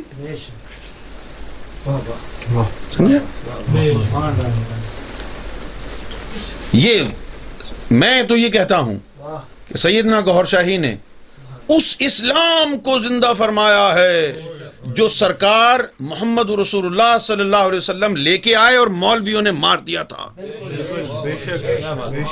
اس اسلام کو اس صحت کے ساتھ جو آج سے چودہ سو چونتیس سال پہلے اسلام زندہ کیا تھا محمد رسول اللہ نے، آج سرکار گوھر شاہی نے اس اسلام کو امپرووڈ ورژن کے طور پر پیش کیا۔ چار چاند لگا دیے ہیں۔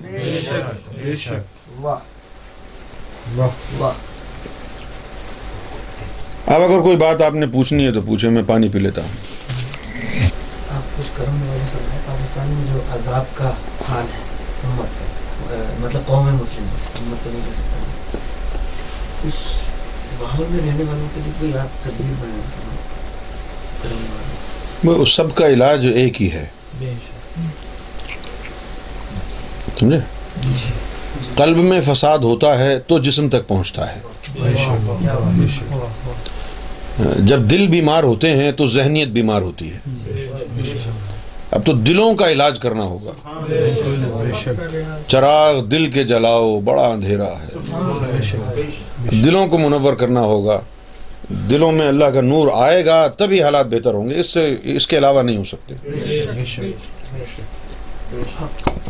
آج پاکستان میں تو مولوی بھی چور ہے، نواز شریف بھی چور ہے، آرمی بھی چور ہے، ڈاکٹر بھی چور ہے، پولیس والا بھی چور ہے، سب چور ہیں۔ مریض بھی چور ہے ڈاکٹر بھی چور ہے۔ بالکل سب چور ہیں سالے بالکل۔ تو یہ پوری قوم کا مسئلہ ہے یہ۔ کوئی ایسا نہیں ہے کہ شعبہ ہے زندگی میں کوئی ایک خاص کوئی گروہ ہے جو بگڑ گیا ہے۔ یا یہ کہیں کہ جی پولیس بگڑ گئی ہے یہ درست کر لو سب درست ہو جائے گا ایسا نہیں ہے۔ مولوی بھی بگڑ گیا ہے صحافی بھی بگڑا ہوا ہے۔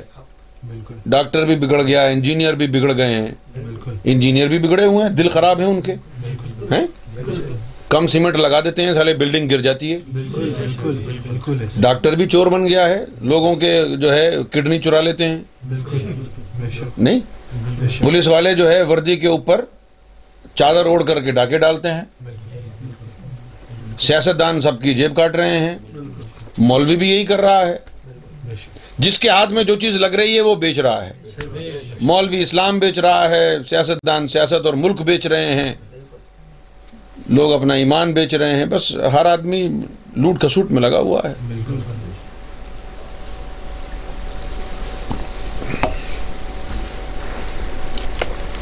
بات کا پکا کوئی آدمی نہیں ہے۔ پاکستان میں اس وقت۔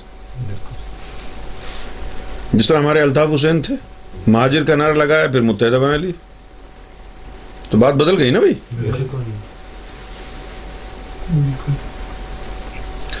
میں یہ سوچتا تھا مہاجروں کو کیا فائدہ ہوا؟ یعنی میرے ابا مجھے کنونس کرنے کی کوشش کرتے تھے اپنا آدمی ہے، چوٹیا ایم کیو میں آ جاؤ۔ میرے والد صاحب مجھے کنونس کرتے تھے۔ انہوں نے کہا، کیا ہوا ہے؟ ایم کیو ایم بننے کے بعد سب سے زیادہ جو ہے اردو بولنے والے کو نقصان ہوا۔ سب سے زیادہ۔ بالکل۔ آپ تو کراچی میں رہے ہیں، آپ کو معلوم ہوگا۔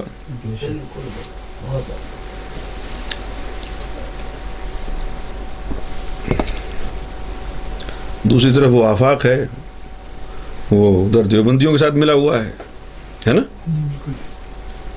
وہ دیوبندیوں کے ساتھ مل گیا۔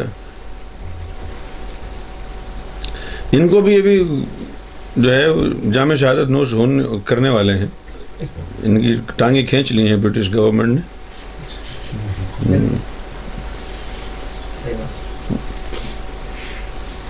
کیونکہ یہ مخلص نہیں ہے نا۔ ہر گورنمنٹ کے ساتھ ملتے ہیں۔ لیکن عوام کی کوئی بھلائی نہیں ہوتی۔ گورنمنٹ ہر گورنمنٹ کے ساتھ ملتے ہیں۔ جیسے کراچی کا کراچی میں ان کا گورنر رہا۔ لیکن کیا کیا ہے؟ صرف اور صرف ایک دور ایسا گزرا ہے۔ پرویز مشرف جب آیا اس نے پھر بلدیاتی نظام بنا کے دیا جی جس میں پھر ان کا جو ناظم تھا کیا نام تھا اس لڑکے کا؟ مصطفیٰ کمال اس نے کام کیا۔ اس کے علاوہ تو کوئی کام نظر نہیں آیا۔ اب وہ تنظیم سے بھی باہر چلا گیا دبئی بیٹھا ہاں پتا ہے مجھے۔ تو ہر گورنمنٹ میں کیونکہ یہ ممکن نہیں ہے کہ یہ ان کے بغیر سندھ میں کوئی گورنمنٹ بنائے۔ ممکن ہے نہیں خاص طور پر کراچی میں سارا ووٹ بینک انہیں کا بالکل۔ تو ان کو تو نیچے یعنی یہ لوگوں کے ٹٹے اٹھاتے رہے ہیں اب تک۔ ان لٹرری تو ان کو تو یعنی ان کا تو اپر ہینڈ ہونا چاہیے تھا نا۔ بالکل۔ کہ ان کے بغیر جو ہے وہ حکومت بن نہیں سکتی سندھ میں تو ان کا ہاتھ اونچا ہونا چاہیے تھا۔ بالکل۔ کیا خیال ہے آپ؟ بس جس نام پر اور جس کاز کے لیے آپ نے اتنی بڑی سیاسی تنظیم بنائی ہے ان لوگوں کو تو آج تک فائدہ نہیں ہوا۔ انیس سو چھیاسی سے لے کر دو ہزار چودہ ہو گیا ہے یہ۔ اٹھائیس سال ہو گئے قتل و غارت جاری ہے۔ بالکل۔ اٹھائیس سال ہو گئے۔ بالکل بالکل۔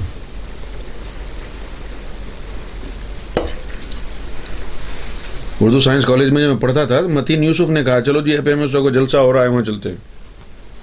اس وقت ایم کیو ایم نہیں بنی ہوئی تھی۔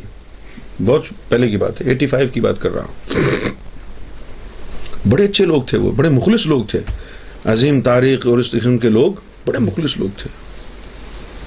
وہ سب ہاں سب چلے گئے۔ ہر آدمی بھی بیچ رہا ہے۔ بالکل۔ اب یہ یہاں پر سیاسی پناہ پھر تھے۔ الطاف بھائی سیاسی پناہ پھر تھے پیر صاحب؟ جی۔ ان کے گھر سے جو ہے half a million pound recover کیا انہوں نے۔ بھئی آپ کا کام نہ دھندا ہے یہ ہاف اے ملین پاؤنڈ کہاں سے آیا؟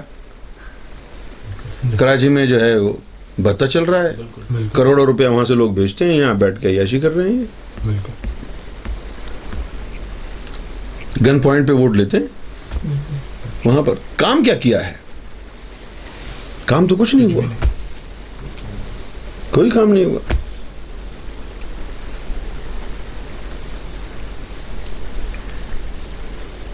تو یہ فساد تو ہر جگہ پھیلا ہوا ہے۔ صحافی صحافی بھی جو ہے وہ شیطان بن گیا ہے۔ مولوی بھی شیطان ہے۔ سب ہر شعبے میں شیطان ہی شیطان بھرے ہوئے اب تو کوئی جو ہے امام خمینی کی ٹائپ کا کوئی حکمران یہاں پر آئے۔ امام خمینی کی ٹائپ کا کوئی آئے جو سب کو لٹکا دے۔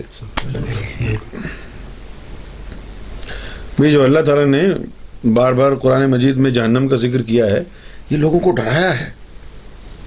جی یہ ڈیوائن ٹیکٹکس ہیں۔ ڈرایا ہے پڑھو ظالے نماز ورنہ الٹا لٹکا دوں گا جہنم۔ میں عذاب قبر در لگا دیوبندیوں کی موت کا منظر کتاب پڑھی آپ نے؟ یعنی موت کا منظر میں نے میں اپنی بات بتا میں نے قرآن مجید پڑھ کر اتنا انسپائر نہیں ہوا۔ جتنا موت کا منظر پڑھ کے گانٹ پٹی یہ نہیں، قرآن پڑھ کے کبھی نماز پڑھنے کا خیال نہیں آیا۔ موت کا منظر جب سے پڑھ لو یار نماز پڑھنا۔ بڑے درے پڑیں گے قبر میں۔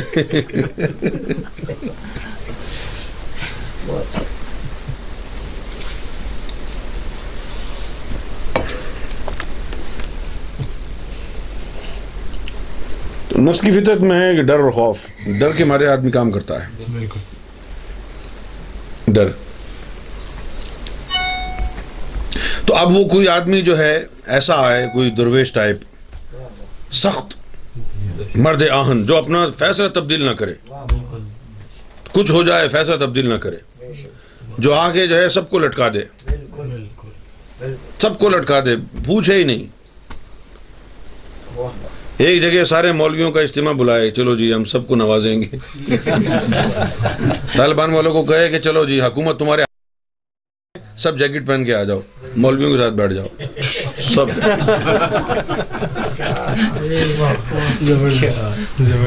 سب کو اڑا دے، جتنے بھی مولوی ہیں۔ اس کے بعد جو ہے، پھر وہ کہے کہ بھئی ہم چاہتے ہیں، پولیس محکمے میں جائے، ہم چاہتے ہیں کہ مل بانٹ کے کھائیں۔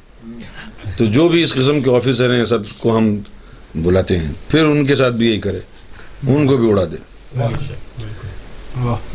پھر یہ جو ینگ جنریشن ہے، ان کی تربیت ہو، ان کو کہیں کہ ہوش کے ناخن لو، اپنا وطن سنبھالو۔ پنجابی مہاجر اور یہ پٹھان، یہ چیزیں چھوڑ دو۔ پاکستانی بن جاؤ۔ یہ بکواس ہیں ساری چیزیں۔ اس میں کچھ نہیں رکھا ہے۔ پنجابی کے اندر بھی وہی خون ہے، مہاجر میں بھی وہی ہے، پٹھان میں بھی وہی ہے۔ کیوں بھائی؟ رب بھی وہی ہے، دین بھی وہی ہے، تو پھر یہ پھر تفریق کیوں ہے؟ سب شیطان کرا رہا ہے نا؟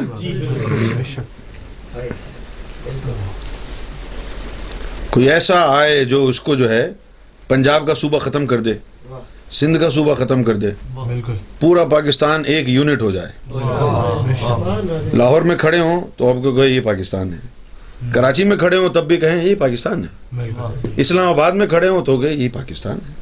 سبی میں کھڑے ہوں بلوچستان کے کوئٹہ میں کھڑے ہوں پورا پاکستان ہو۔ یہ نہ ہو کہ جی پنجاب کے اندر بڑی ترقی ہو رہی ہے۔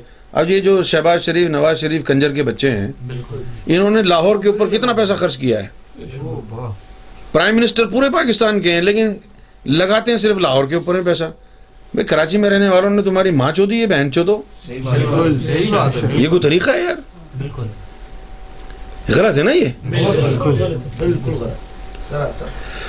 اب جو بلوچستان کا صوبہ ہے بڑی زیادتی ہوئی ہے بلوچستان کے ساتھ۔ بالکل۔ بہت زیادتی ہوئی ہے۔ وہ ایران جو ہے لگا ہوا ہے ساتھ ان کے۔ وہاں کے جو قبائل ہیں کچھ انہوں نے لے لیے ہیں خرید رکھے ہیں۔ ان کو پیسہ دیتا ہے ان کا آنا جانا ہے۔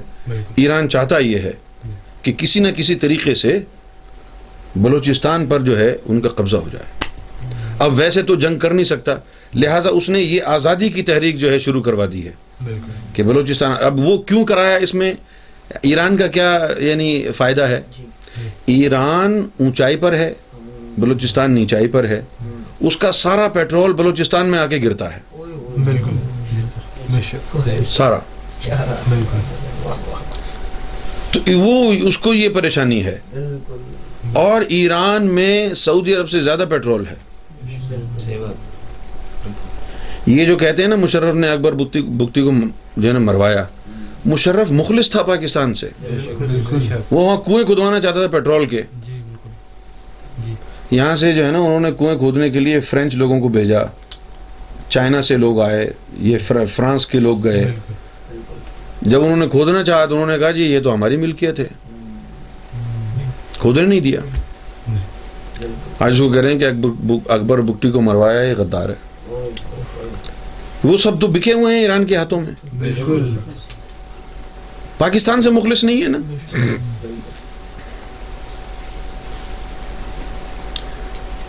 یہ کشمیر میں انہوں نے کر رکھا ہے شروع۔ جماعت اسلامی والوں نے ایران نے بلوچستان میں کیا ہوا ہے۔ بالکل۔ انڈیا نے ایم کیو ایم بنوا دی۔ چلو کراچی کو آگ لگا دو۔ نائنٹی ٹو میں سلیم بھائی نے مجھے بھیجا انڈیا۔ میں نے خود دیکھے وہاں پر ٹریننگ کیمپ بنے ہوئے تھے دہلی میں غازی آباد میں بنے ہوئے تھے۔ یہ جہاں ایم کیو ایم والے ٹریننگ کرتے تھے جہاں جا کے۔ خود دیکھے میں نے۔ تو یہ انڈیا نے بنوایا یہ۔ کولڈ وار ہوتی ہے نا ممالک کے درمیان اوپر اوپر سے جو ہے نا وہ پیس ٹاک ہوتی ہیں۔ اندر سے جو ہے وہ کولڈ وار ہوتی ہے۔ کہ چلو جی تم یہ کرا دو وہاں پر یہ کرا دو۔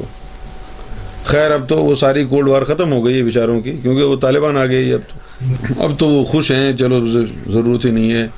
سارے ایجنٹ آرام سے بیٹھ گئے۔ ہیں کیونکہ اب طالبان ہی کافی ہے۔ تو اکا دکا کوئی واقعات ہوتے تھے دہشت گردی کے۔ اب تو روز ہو رہے ہیں۔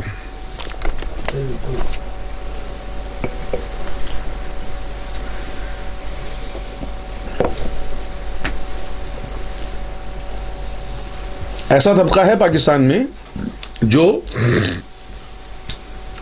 حقیقت پسند ہے۔ ایسا طبقہ ہے پاکستان میں حقیقت پسند ہے۔ عوام الناس یہ جو مختلف مذہبی تنظیموں اور سیاسی تنظیموں میں لوگ ہیں نا یہ ہیں فسادی۔ جو عام پبلک ہے جو تنظیموں میں نہیں ہے وہ یعنی پیسفل ہیں۔ وہ ان جھنجھٹوں میں نہیں پڑتے۔ وہ سکون چاہتے ہیں۔ وہ خوشحالی چاہتے ہیں۔ وہ ترقی چاہتے ہیں۔ اور یہ جو آپ کو جلسے جلوس میں نظر آتا ہے یہ سارے وہی سیاسی جماعت کے لوگ ہیں نا۔ بالکل۔ یہ تو پیڈ ورکر ہیں۔ بالکل کچھ عرصہ پہلے حضور صلی اللہ علیہ وسلم کی شان میں جو گستاخی کی گئی تھی پاکستان میں لوگوں نے مذہبی جماعتوں نے جلوس نکالے۔ تو کیا کیا انہوں نے؟ حضور کی شان میں جلوس نکالے کہ گستاخوں کو ماریں گے اور یعنی بزنس کو آگ لگا دی لوٹ مار شروع کر دی۔ بالکل۔ یہ محبت رسول ہے۔ اللہ کے رسول کے نام پر جلوس نکال رہے ہو اور لوٹ مار کر رہے ہو۔ دکانوں کے تالے توڑ دیے ان کی اشیاء وہاں سے نکال لی چوری کی۔ اللہ بھی دیکھ رہا ہے اور اللہ کی پلاننگ ہے۔ پاکستان کے حالات درست ہوں گے۔ اللہ کی پلاننگ میں ہے یہ۔ کیونکہ وہاں پر دیر ہے پتہ نہیں کیوں لیکن اندھیر نہیں ہے۔ کچھ ہوگا ان قریب۔ آئے گا کوئی سخت آدمی۔ سخت ہوگا نہیں لیکن سختی کرنی پڑتی ہے نا بھائی؟ تو پیار محبت میں تو کوئی کسی کو کاٹتا نہیں ہے نا؟ لیکن آپریشن کرنے کے لیے پیٹ کاٹنا پڑتا ہے۔ کیونکہ کاٹ کے بیماری دور کرنی ہے نا؟ تو اسی طرح کوئی آپریشن کرنے والا آئے گا۔ کرے گا۔ پھر درست ہو جائے گا سب۔ کیونکہ ابھی بچودیاں ہیں دوائی نہیں ہے لوگوں کے پاس۔ اس کے پاس دوائی ہوگی دلوں کو ٹھیک کرنے کی۔ دلوں جو دل بیمار ہو گئے ہیں، ان دلوں کو ٹھیک کرے۔ گا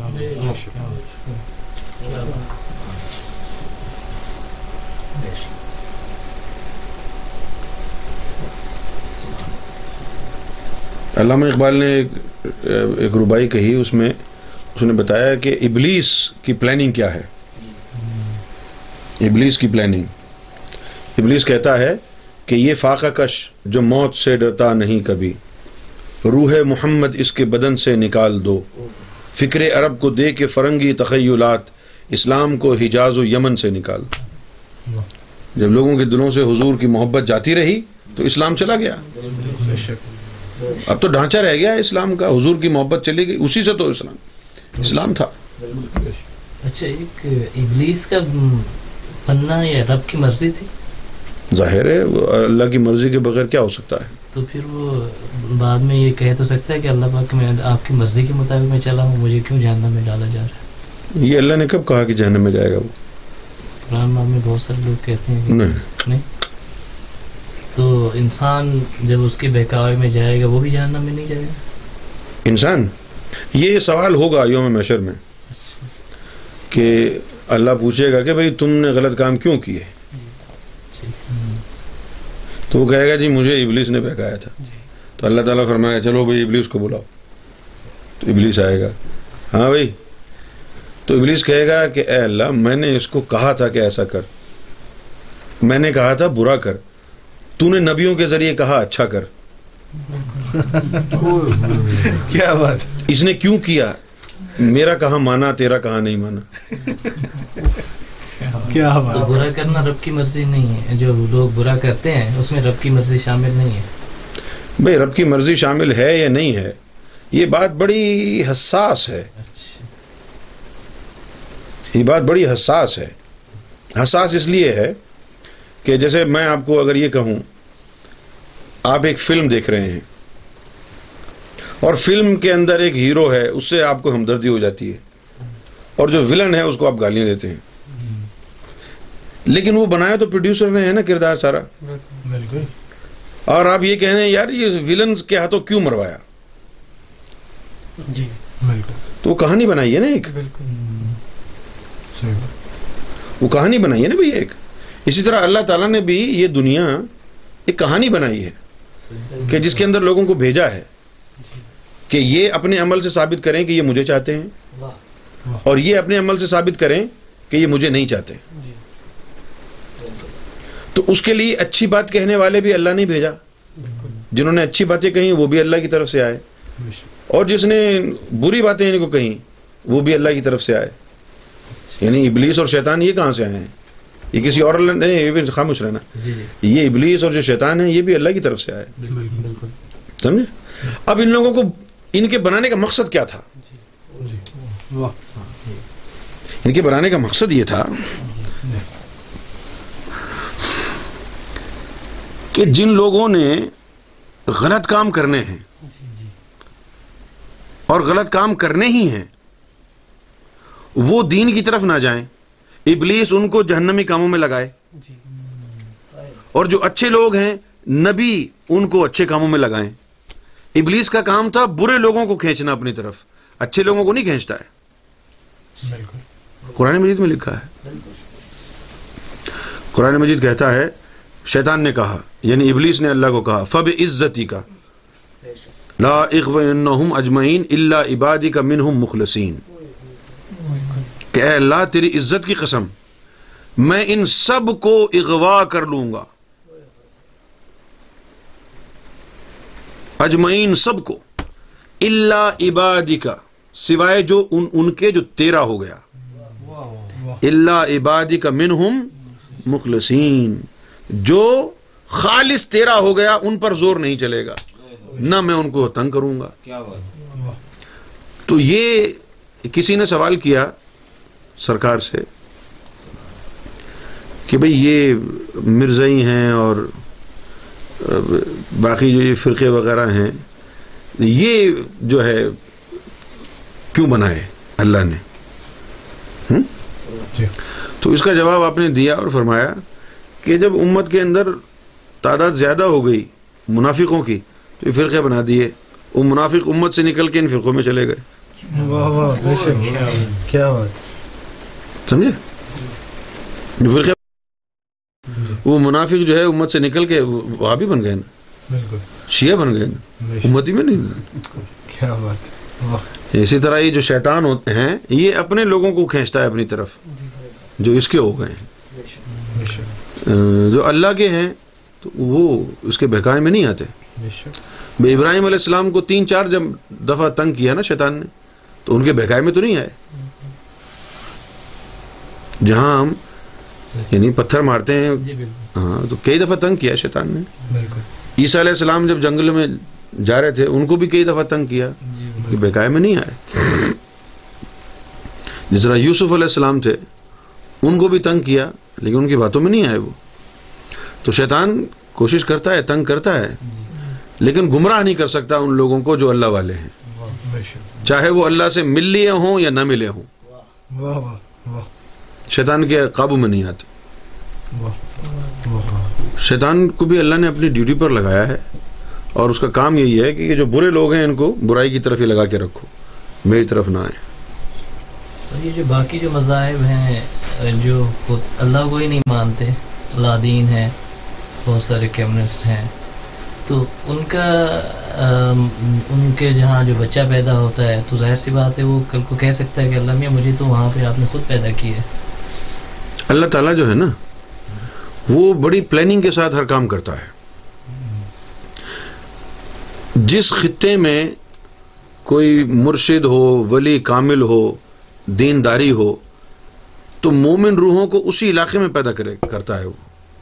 ایسا نہیں کرتا ہے کہ کہیں کوئی دین کا کوئی ذکر ہی نہ ہو کہیں اور کوئی ولی پیغمبر ہی نہ بھیجا ہو کہیں تو وہاں پر جو ہے کسی مومن روح کو بھیج دے۔ ایسا نہیں کرتا وہ۔ تو یہ پہلے سے ڈیسائیڈ ہے کہ مومن روح ہے اور دوسری روح ہے؟ ہاں۔ اچھا۔ یہ تو ازل سے ہی ہے۔ بھائی حضور پاک کی ایک حدیث ہے کہ ہم یہاں آنے سے پہلے بھی نبی تھے۔ ٹھیک ہے نا؟ اب نبی تھے تو امتی بھی ہوں گے نا؟ اگر امتی نہیں تھے تو نبی کس کے لیے تھے؟ یہاں تو اب آ کر کے کہلائے نا؟ وہاں پر ہوں گے مومن تب بھی یہاں آ کے مومن بنیں گے نا؟ جو وہاں مومن ہے وہی آ کے نیچے مومن بنے گا۔ جو وہاں مومن نہیں ہے، یہاں پر بھی مومن نہیں بن سکتا۔ سارے کام اوپر ہی ہو گئے۔ تھے یہاں تو صرف عمل کے لیے بھیجا کہ اپنے اعمال سے ثابت کریں کہ ہم کیا ہیں۔ سمجھ گئے؟ جس طرح کرکٹر ہوتے ہیں پریکٹس کرتے رہتے ہیں کرتے رہتے ہیں۔ تو پھر یہ میچ کھیلتے کیوں ہیں؟ اب میچ میں ثابت ہوگا نا کہ کس کی کارکردگی کیا ہے۔ ہاں جی؟ روز پریکٹس کرتے ہیں روز پریکٹس کرتے ہیں۔ بالنگ کی بھی بیٹنگ کی بھی کیپنگ کی بھی۔ اور سب کہتے ہیں بڑا اچھا ہے بڑا اچھا ہے۔ لیکن پھر جب میچ ہوگا اس میں پتا چلے گا نا کہ کیا کارکردگی ہے۔ اسی طرح وہاں پر ہو گیا۔ اللہ تعالیٰ نے ساری روحوں کو اکٹھا کیا۔ اکٹھا کر کے کہا، الست بے رب کیا میں تمہارا رب نہیں ہوں؟ سب نے مل کے کہا، بلا۔ ٹھیک ہے نا؟ ہاں جی تو ہمارا رب۔ اس کے بعد اللہ نے دنیا کے لذات دکھائے اور کہا کہ جس کو یہ پسند ہے وہ یہ چن لے۔ بہت سی روحیں دنیا کے لذات کی طرف چلی گئیں۔ فرشتوں کو اللہ نے حکم دیا کہ ان کے تقدیر میں دنیا لکھ دو۔ اس کے بعد جنت کے لذات دکھائے گئے اور کہا کہ جس کو یہ پسند ہے وہ یہ لے لے۔ بہت سی روحیں جنت کے لذات کی طرف لب کی جنت ان کے مقدر میں لکھ دی گئی۔ یہ ہو گئے ازلی جنتی اور ازلی دنیا دار۔ کچھ روحیں کبھی دنیا کی طرف دیکھ رہی تھی کبھی جنت کی طرف، کبھی ادھر کبھی ادھر۔ ان کو فیصلہ نہیں کر پا رہی تھی کہ کہاں جائیں۔ دونوں اچھی لگ رہی۔ ان کی تقدیر معلق ہو گئی۔ ہاں۔ اب جنہوں نے وہاں جنت پسند کی تھی، ٹھیک ہے نا؟ ان کو الگ کر دیا۔ ان کو پھر کہا کہ اب جو تم نے جنت پسند کی ہے، یہ جنت اب تم کو ان نبیوں کی تعلیم پر عمل کرنے سے ملے گی۔ ہاں پھر ان کو جو ہے، جس درجے کی جنت میں ان، انہوں نے پسند کی، اب لذتیں بہت ساری تھیں نا، جس طرح گاڑی ہوتی ہے۔ ایک چھوٹی گاڑی ہے، ایک بڑی گاڑی ہے۔ اب آپ کہیں جی میں نے تو وہ مرسڈیز خریدنی ہے۔ وہ کہے بھائی میں دوست کے ایسے سے آپ کو سوزو کی ایف ایکس دلا سکتا ہوں۔ ہے نا؟ تو اب وہ سوزو کی ایف ایکس کی قیمت اتنی نہیں جتنی مرسڈیز کی قیمت ہے۔ لہٰذا اب اگر آپ نے مرسڈیز خریدنی ہے تو کہیں گے اتنے پیسے لے آؤ۔ اسی طرح وہاں پر جب لذتیں دیکھیں ٹھیک ہے جی پسند کر لیں لذتیں۔ جس نے جو بڑی لذت پسند کی اللہ نے کہا ٹھیک ہے یہ لذت اس نبی کی تعلیم سے ملے گی۔ اتنی قربانی دینی پڑیں گی۔ یہ سب کچھ کرنا پڑے گا۔ تو وہاں پر پھر ان کی بیعت اس نبی سے ہو گئی۔ اس طرح کہا حضور نے کہ ہم آنے سے پہلے بھی نبی تھے۔ ہاں تو یہ جو امتی ہے وہاں پر بھی امتی تھا۔ وہاں پر بھی ان روحوں نے اپنے نبی کو دیکھا تھا۔ تبھی تو یہاں پر آ کے ان سے قبروں میں پوچھا جائے گا نا بتاؤ اس شخصیت کے بارے میں تمہارا کیا ایمان ہے۔ اس دور میں تو حضور پاک نے کسی کو نہیں دیکھا۔ تو پھر پوچھا کیوں جائے گا؟ کہ اس کی روح نے تو پہلے ہی دیکھا ہوا ہے۔ کیوں جی؟ پھر جس نے جو لذت پسند کی تھی کسی نے کم درجے کی لذت پسند کی اس کو اسی حساب سے اس نبی کے ہتھے چڑھا دیا۔ چلو جی یہ لذت تو یہاں سے ملے گی۔ یہ لذت یہاں سے ملے گی۔ یہ فرض کیا اللہ سے کلام کرنے کی لذت۔ وہ موسیٰ علیہ السلام کو دی۔ اللہ سے دوستی کی لذت ابراہیم و آدم کو دی۔ اللہ کا دیدار کرنے کی لذت وہ محمد رسول اللہ کو دی۔ اب جب یہ لذتیں سب نے لے لیں کہ بھائی ہم نے تو یہ لذت لینی ہے تو پھر اللہ نے پھر اسی حساب سے ان کو ان نبیوں کے ساتھ کر دیا۔ پھر جو نبی جس دور میں آیا پھر جو نبی جس دور میں آیا جن روحوں نے اس نبی کے ہاتھ پر بیعت کی تھی وہ بھی اس دور میں آئی بالکل۔ اس طرح میں نے آپ کا اس میں گرامی تو دریافت ہی نہیں کیا۔ محمد زبیر۔ زبیر بھائی کوئی اور سوال ہے تو پوچھیے مجھے ذکر قلب چاہیے آپ سے۔ نہیں وہ تو بڑی آسان چیز ہے۔ آپ پہلے دل تو صاف کریں نا سرکار گور شاہی کے بارے میں۔ دل تو صاف ہو گیا۔ دل صاف ایسی ہو گیا۔ دوبارہ اس لیے کہا دل صاف کرنے کے لیے کہ یہ جب ذکر قلب چلتا ہے تو یہ ذکر قلب چلے گا سیدنا گوہر شاہی کی نظر اور کرم نوازی سے۔ ٹھیک ہے نا؟ ہم تو سرکار گور شاہی کے کتے ہیں۔ ہمارا کام تو پیغام دینا ہے۔ ہم کو انہوں نے اجازت دے رکھی ہے کہ بھائی کوئی ذکر لینے آیا تو تم ذکر دے دینا، باقی ہم خود کر لیں گے۔ ٹھیک ہے تو ہم تو آپ سے صرف وہ کاغذی کارروائی جیسے ہوتی ہے۔ ٹھیک ہے نا؟ ہمارا کام تو یہ ہے جو کاغذی کارروائی کا۔ ہم کہیں گے جس طرح نکاح پڑھاتے ہیں اقرار کرتے ہیں تو ہم کہیں گے بھائی تین دفعہ کہو اللہ اللہ اللہ۔ اقرار لے لیں گے آپ سے۔ بس۔ باقی کام سرکار گور شاہی نے کرنا ہے۔ ان کی نظروں سے قلب جو ہے اللہ کے ذکر سے بیدار ہوگا۔ ٹھیک ہے نا؟ اب جب ان کی نظروں سے قلب اللہ کے ذکر سے بیدار ہوگا، تو وہ اس وقت ہوگا جب ان کے قلب سے ایک نوری تار آپ کے سینے سے جڑے گی۔ اور نور آنا شروع ہو جائے گا۔ وہ نور پھر جو ہے دل کو اللہ اللہ میں لگائے گا۔ کیا بات۔ تین سال تک وہی نور آپ کے دل کو اللہ اللہ میں لگائے گا۔ تین سال میں پھر آپ کا دل جو ہے وہ اس قابل ہو جائے گا کہ از خود اللہ اللہ کر سکے۔ سمجھ گئے؟ تین سال بعد جوان ہو جائے گا۔ ہاں، پھر وہ از خود اللہ اللہ کرے گا۔ اچھا اب اگر کوئی ان کے بارے میں بدگمانی دل میں آ گئی، تو وہ تار پھر ٹوٹ جائے گی، وہ ذکر خل بند ہو جائے گا۔ تو بہتر نہیں ہے کہ اگر کوئی ایسی بات ہے جو دل کو پریشان رکھ، کر سکتی ہے، اس کے بارے میں سوال ابھی کر لیں، تاکہ بعد میں دل صاف رہے، ذہن بھی صاف رہے، اور یہ سمجھ میں آ جائے کہ سیدنا گور شاہی کی تعلیم اور آپ کی شخصیت قرآن مجید کے مطابق ہے، اللہ کی ذات کی طرف سے بھیجی گئی شخصیت ہیں یہ۔ کوئی جھوٹے دعوے نہیں کیے ہوئے، کوئی کفر کی بات نہیں کر رہے۔ ہیں؟ بھئی دل میں جب یہ ثابت ہو جائے قرآن و حدیث کے حوالے سے اور سرکار کی تعلیم کی روشنی میں کہ بھئی سرکار کی ذات من جانب اللہ شخصیت ہے جب دل مطمئن ہو جائے گا، اس کے بعد پھر کوئی پریشانی نہیں ہوگی۔ ٹھیک ہے، پھر آپ لے لیں ذکر۔ آنکھیں بند کریں۔ اور میری آواز کے ساتھ آواز ملا کر کے کہیں اللہ ہو اللہ ہو اللہ ہو اللہ ہو اللہ ہو اللہ ہو اللہ ہو اللہ ہو اللہ ہو اللہ ہو اللہ ہو بس، اب جو سوتے وقت جو ہے نا آپ جو ہے جب سونے لگیں تو اپنے دل پہ ہاتھ رکھ کے اس کی دھڑکنوں کو محسوس کریں اور ایک دھڑکن کے ساتھ اللہ اور دوسری کے ساتھ ہو ملائیں۔ اللہ ہو اللہ ہو وہ ملائیں اسی میں نیند آ جائے۔ اچھا ٹھیک۔ لیکن رات کو سوتے وقت آدمی کچھ نہ کچھ سوچتا ہے۔ ہے نا؟ رات کو سوتے وقت کچھ نہ کچھ سوچتا ہے۔ جیسے میں اکثر کیا سوچتا ہوں کہ اس سیزن کے اندر میں بولنگ کروں گا تو یہاں پر بال ڈالوں گا۔ تاکہ اتنی سوئنگ ہو۔ نہیں، پرسوں میں یہی جو ہے سونے کے لیے گیا تو میرے ذہن میں یہی خیال آیا کہ یار میں اب جو ہے آف سٹم سے باہر رکھوں گا بال تو اچانک مجھے جو ہے وہ یہ خیال آیا کہ یار کل میچ کون سا ہے؟ تو میں کیوں نہ سرکار کے بارے میں سوچوں۔ واہ واہ، کیا بات۔ تو پھر میں نے سرکار کے بارے میں سوچنا شروع کیا۔ تو سرکار کے بارے میں سوچا تو دل جو ہے وہ زور زور سے دھڑکنا شروع ہو واہ یعنی ہم غفلت میں چلے جاتے ہیں نا۔ تو پھر کل بھی یہی ہوا۔ اس سے پہلے کہ میں یہ سوچتا کہ میں کچھ اور سوچوں تو وہ سرکار کا خیال آیا۔ پرسوں بھی اور کل بھی۔ تو آپ بھی ہم انسانوں کی طرح ہی ہیں۔ ہو سکتا ہے آپ بھی دنیا کی کسی بات کے بارے میں سوتے وقت سوچیں۔ تو وہ کام ضروری تو نہیں ہے کہ آپ نے سوچا اور وہ ہو جائے۔ تو اللہ کے ہاتھ میں ہے۔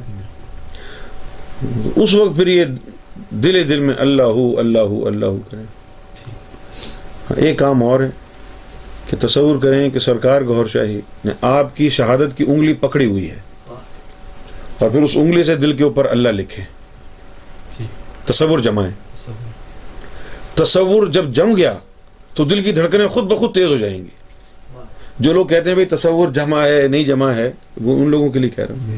تصور جمے گا تو دل کی دھڑکنیں خود تیز ہو جائیں گی۔ تو دل کے اوپر اللہ لکھیں۔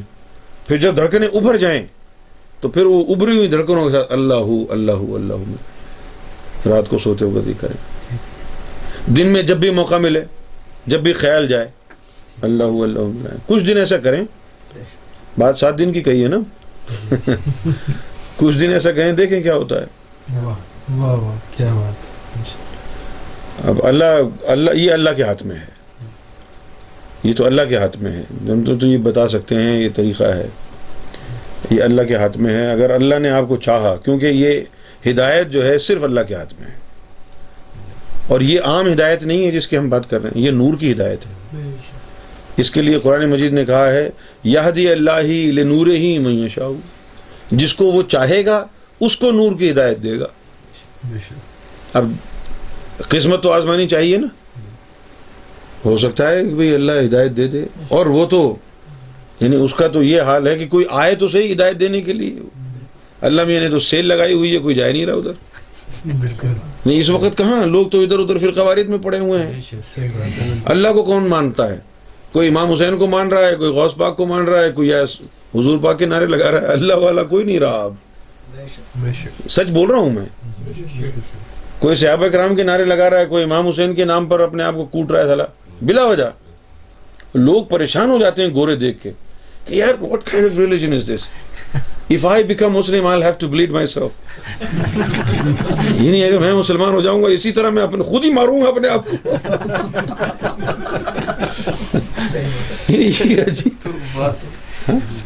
اس کی کوئی فائدہ تو نہیں بھائی دیکھیں نا حضرت علی بھی شہید ہوئے کبھی ان کا ماتم تو کرتے نہیں امام حسن بھی شہید ہوئے بی بی فاطمہ بھی شہید ہوئی ان کا ماتم تو کرتے نہیں یہ شیطان نے ان کو پتہ نہیں کس چکر میں لگایا ہوا ہے بالکل۔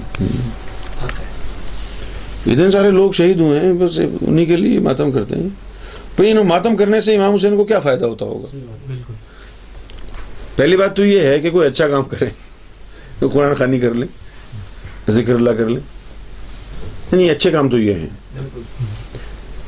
یہ الگ بات ہے کہ ان کو کیا ضرورت ہے ہمارے قرآن خانے کی؟ لیکن پھر بھی پڑھ لیں تو یہ ایسا تو نہیں ہے کہ آپ عیسیٰ ثواب کریں گے۔ امام حسین کہ جی مجھے ضرورت نہیں ہے واپس ان کے منہ پہ مار دو۔ ایسا تو نہیں ہوگا۔ تو کچھ کرنا ہے تو کوئی اچھا کام کرے نا آدمی؟ یعنی قرآن خانی کرے ذکر اللہ کرے پھر اس کا ایسال ایسال ثواب کر دے۔ میرے خیال ہے کہ یہ بہترین کام ہے۔ اب یہ جو کوٹنا ہے ٹک ٹک ٹک ٹک زنجیر زنی کرنا ماتم کرنا تعزیے بنانا یہ تعزیے بنانے کا کیا مطلب ہے؟ ہوگا مطلب اس میں کوئی اللہ کا کوئی راز تو نظر نہیں آ رہا۔ نہیں، ہمارے والدین بھی جاتے تھے۔ وہ تازیے نکلتے تھے تو وہ ہری رسیاں ڈالتے تھے، میرے بھی گلے میں ڈالی۔ نہیں نہیں تو تھے تو سننے وہ والد صاحب۔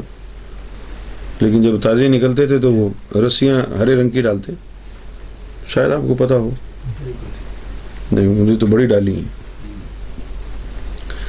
لیکن پتہ نہیں اس کا کیا فائدہ ہوا۔ مجھے کوئی یعنی لاجک نظر نہیں آتی کوئی منطق کہ بھئی ماتم کریں تو اس سے کوئی فائدہ ہوگا۔ فائدہ تو نہیں ماتم کرنے سے۔ کوئی مومن نہیں بنا ماتم کر کے۔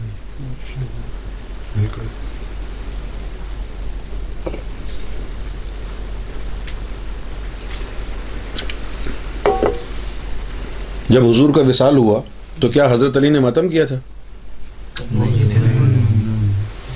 تو حضرت علی کا جب یہ فیل نہیں ہے تو تم کیوں کر رہے ہو؟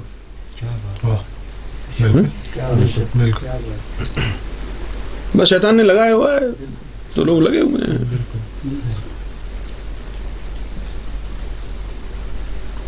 ہم سے کوئی سوال پوچھتا ہے تو بتا دیتے ہیں، ورنہ کوئی یہ شوق نہیں ہے کہ فتنہ کریں۔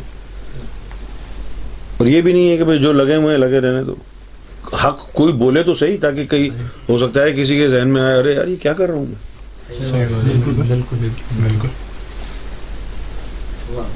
جس طرح ایک شیعہ ہماری محفل میں آیا عالم بہت بڑی بڑی باتیں کر رہا تھا کہ بھائی یعنی سید زادے جو ہے وہ سادات افضل ہوتے ہیں۔ میں نے بولا ٹھیک ہے لیکن کیا حضرت علی بھی سید تھے؟ بھئی ان کے والد صاحب تو اسلام بھی نہیں لائے تھے۔ بالکل۔ کیا خیال؟ بالکل۔ آپ پریشان ہوں گے۔ کیا حضرت علی سید تھے؟ نہیں۔ نہیں نا؟ تو ان کے والد صاحب تو اسلام نہیں لائے تھے؟ حضرت علی کے۔ بالکل۔ تو حضرت علی عظیم کیوں ہوئے؟ واہ واہ۔ واہ واہ حضرت علی عظیم کیوں ہوئے؟ جی۔ اللہ کی نسبت سے۔ وہ جس کو بھی مل جائے عظیم ہو جائے گا نا۔ بھائی ان کو میراث میں تو عظمت نہیں ملی حضرت علی کو؟ کیونکہ ان کے والد اب جی ابراہیم علیہ السلام تھے، ان کے والد تو کافر تھے۔ ابراہیم علیہ السلام کے والد تو کافر تھے مشرق تھے۔ بالکل آزر تو مشرق تھے۔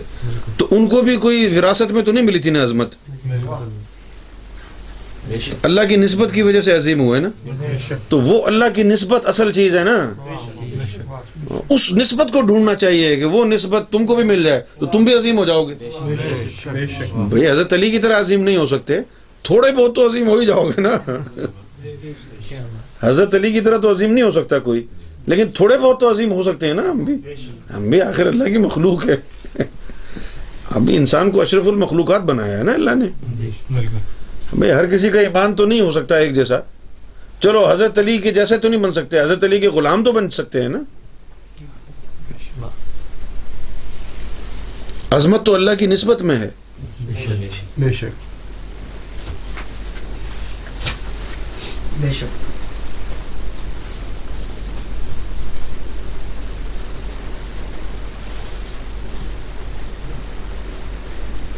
سادات تو پاک ہیں نا؟ قرآن مجید کہتا ہے پاک ہیں وہ۔ تو آج کے سید تو چوری چکاری بھی کر رہے ہیں زناکاری بھی کر رہے ہیں۔ اگر وہ واقعی اہل بیت میں سے ہوں یہ یہ والے سید بھی تو پھر ایسی حرکتیں نہ کریں نا؟ بالکل۔ اس کا مطلب ہے کہ یہ ان میں سے اس گھرانے سے ہے ہی نہیں۔ یہ بارڈر پار سید ہیں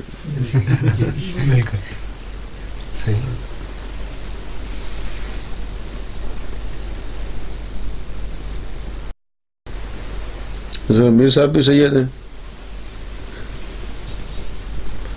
یہ سادات تو عرب میں ہی تھے۔ انڈیا کہاں سے آ گئے؟ انڈیا میں تو ہندو تھے سارے۔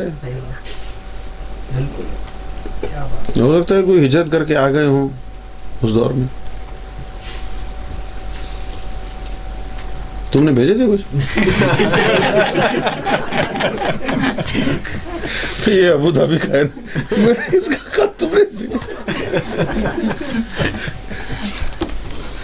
تم عربی میں زمینی طور پر تم شاید تم نے بھیجا ہو کسی کو۔ کوئی سوال ہو کسی کے ذہن میں تو کر لے بھائی۔ آپ کی بڑی مہربانی ہوگی۔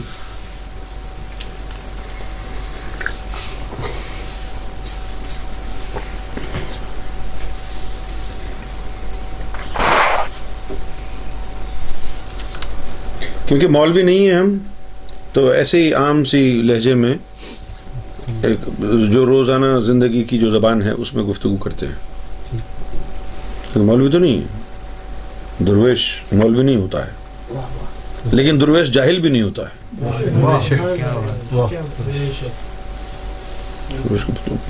کونین کا علم ہوتا ہے۔ درویش کے پاس۔ بے شک۔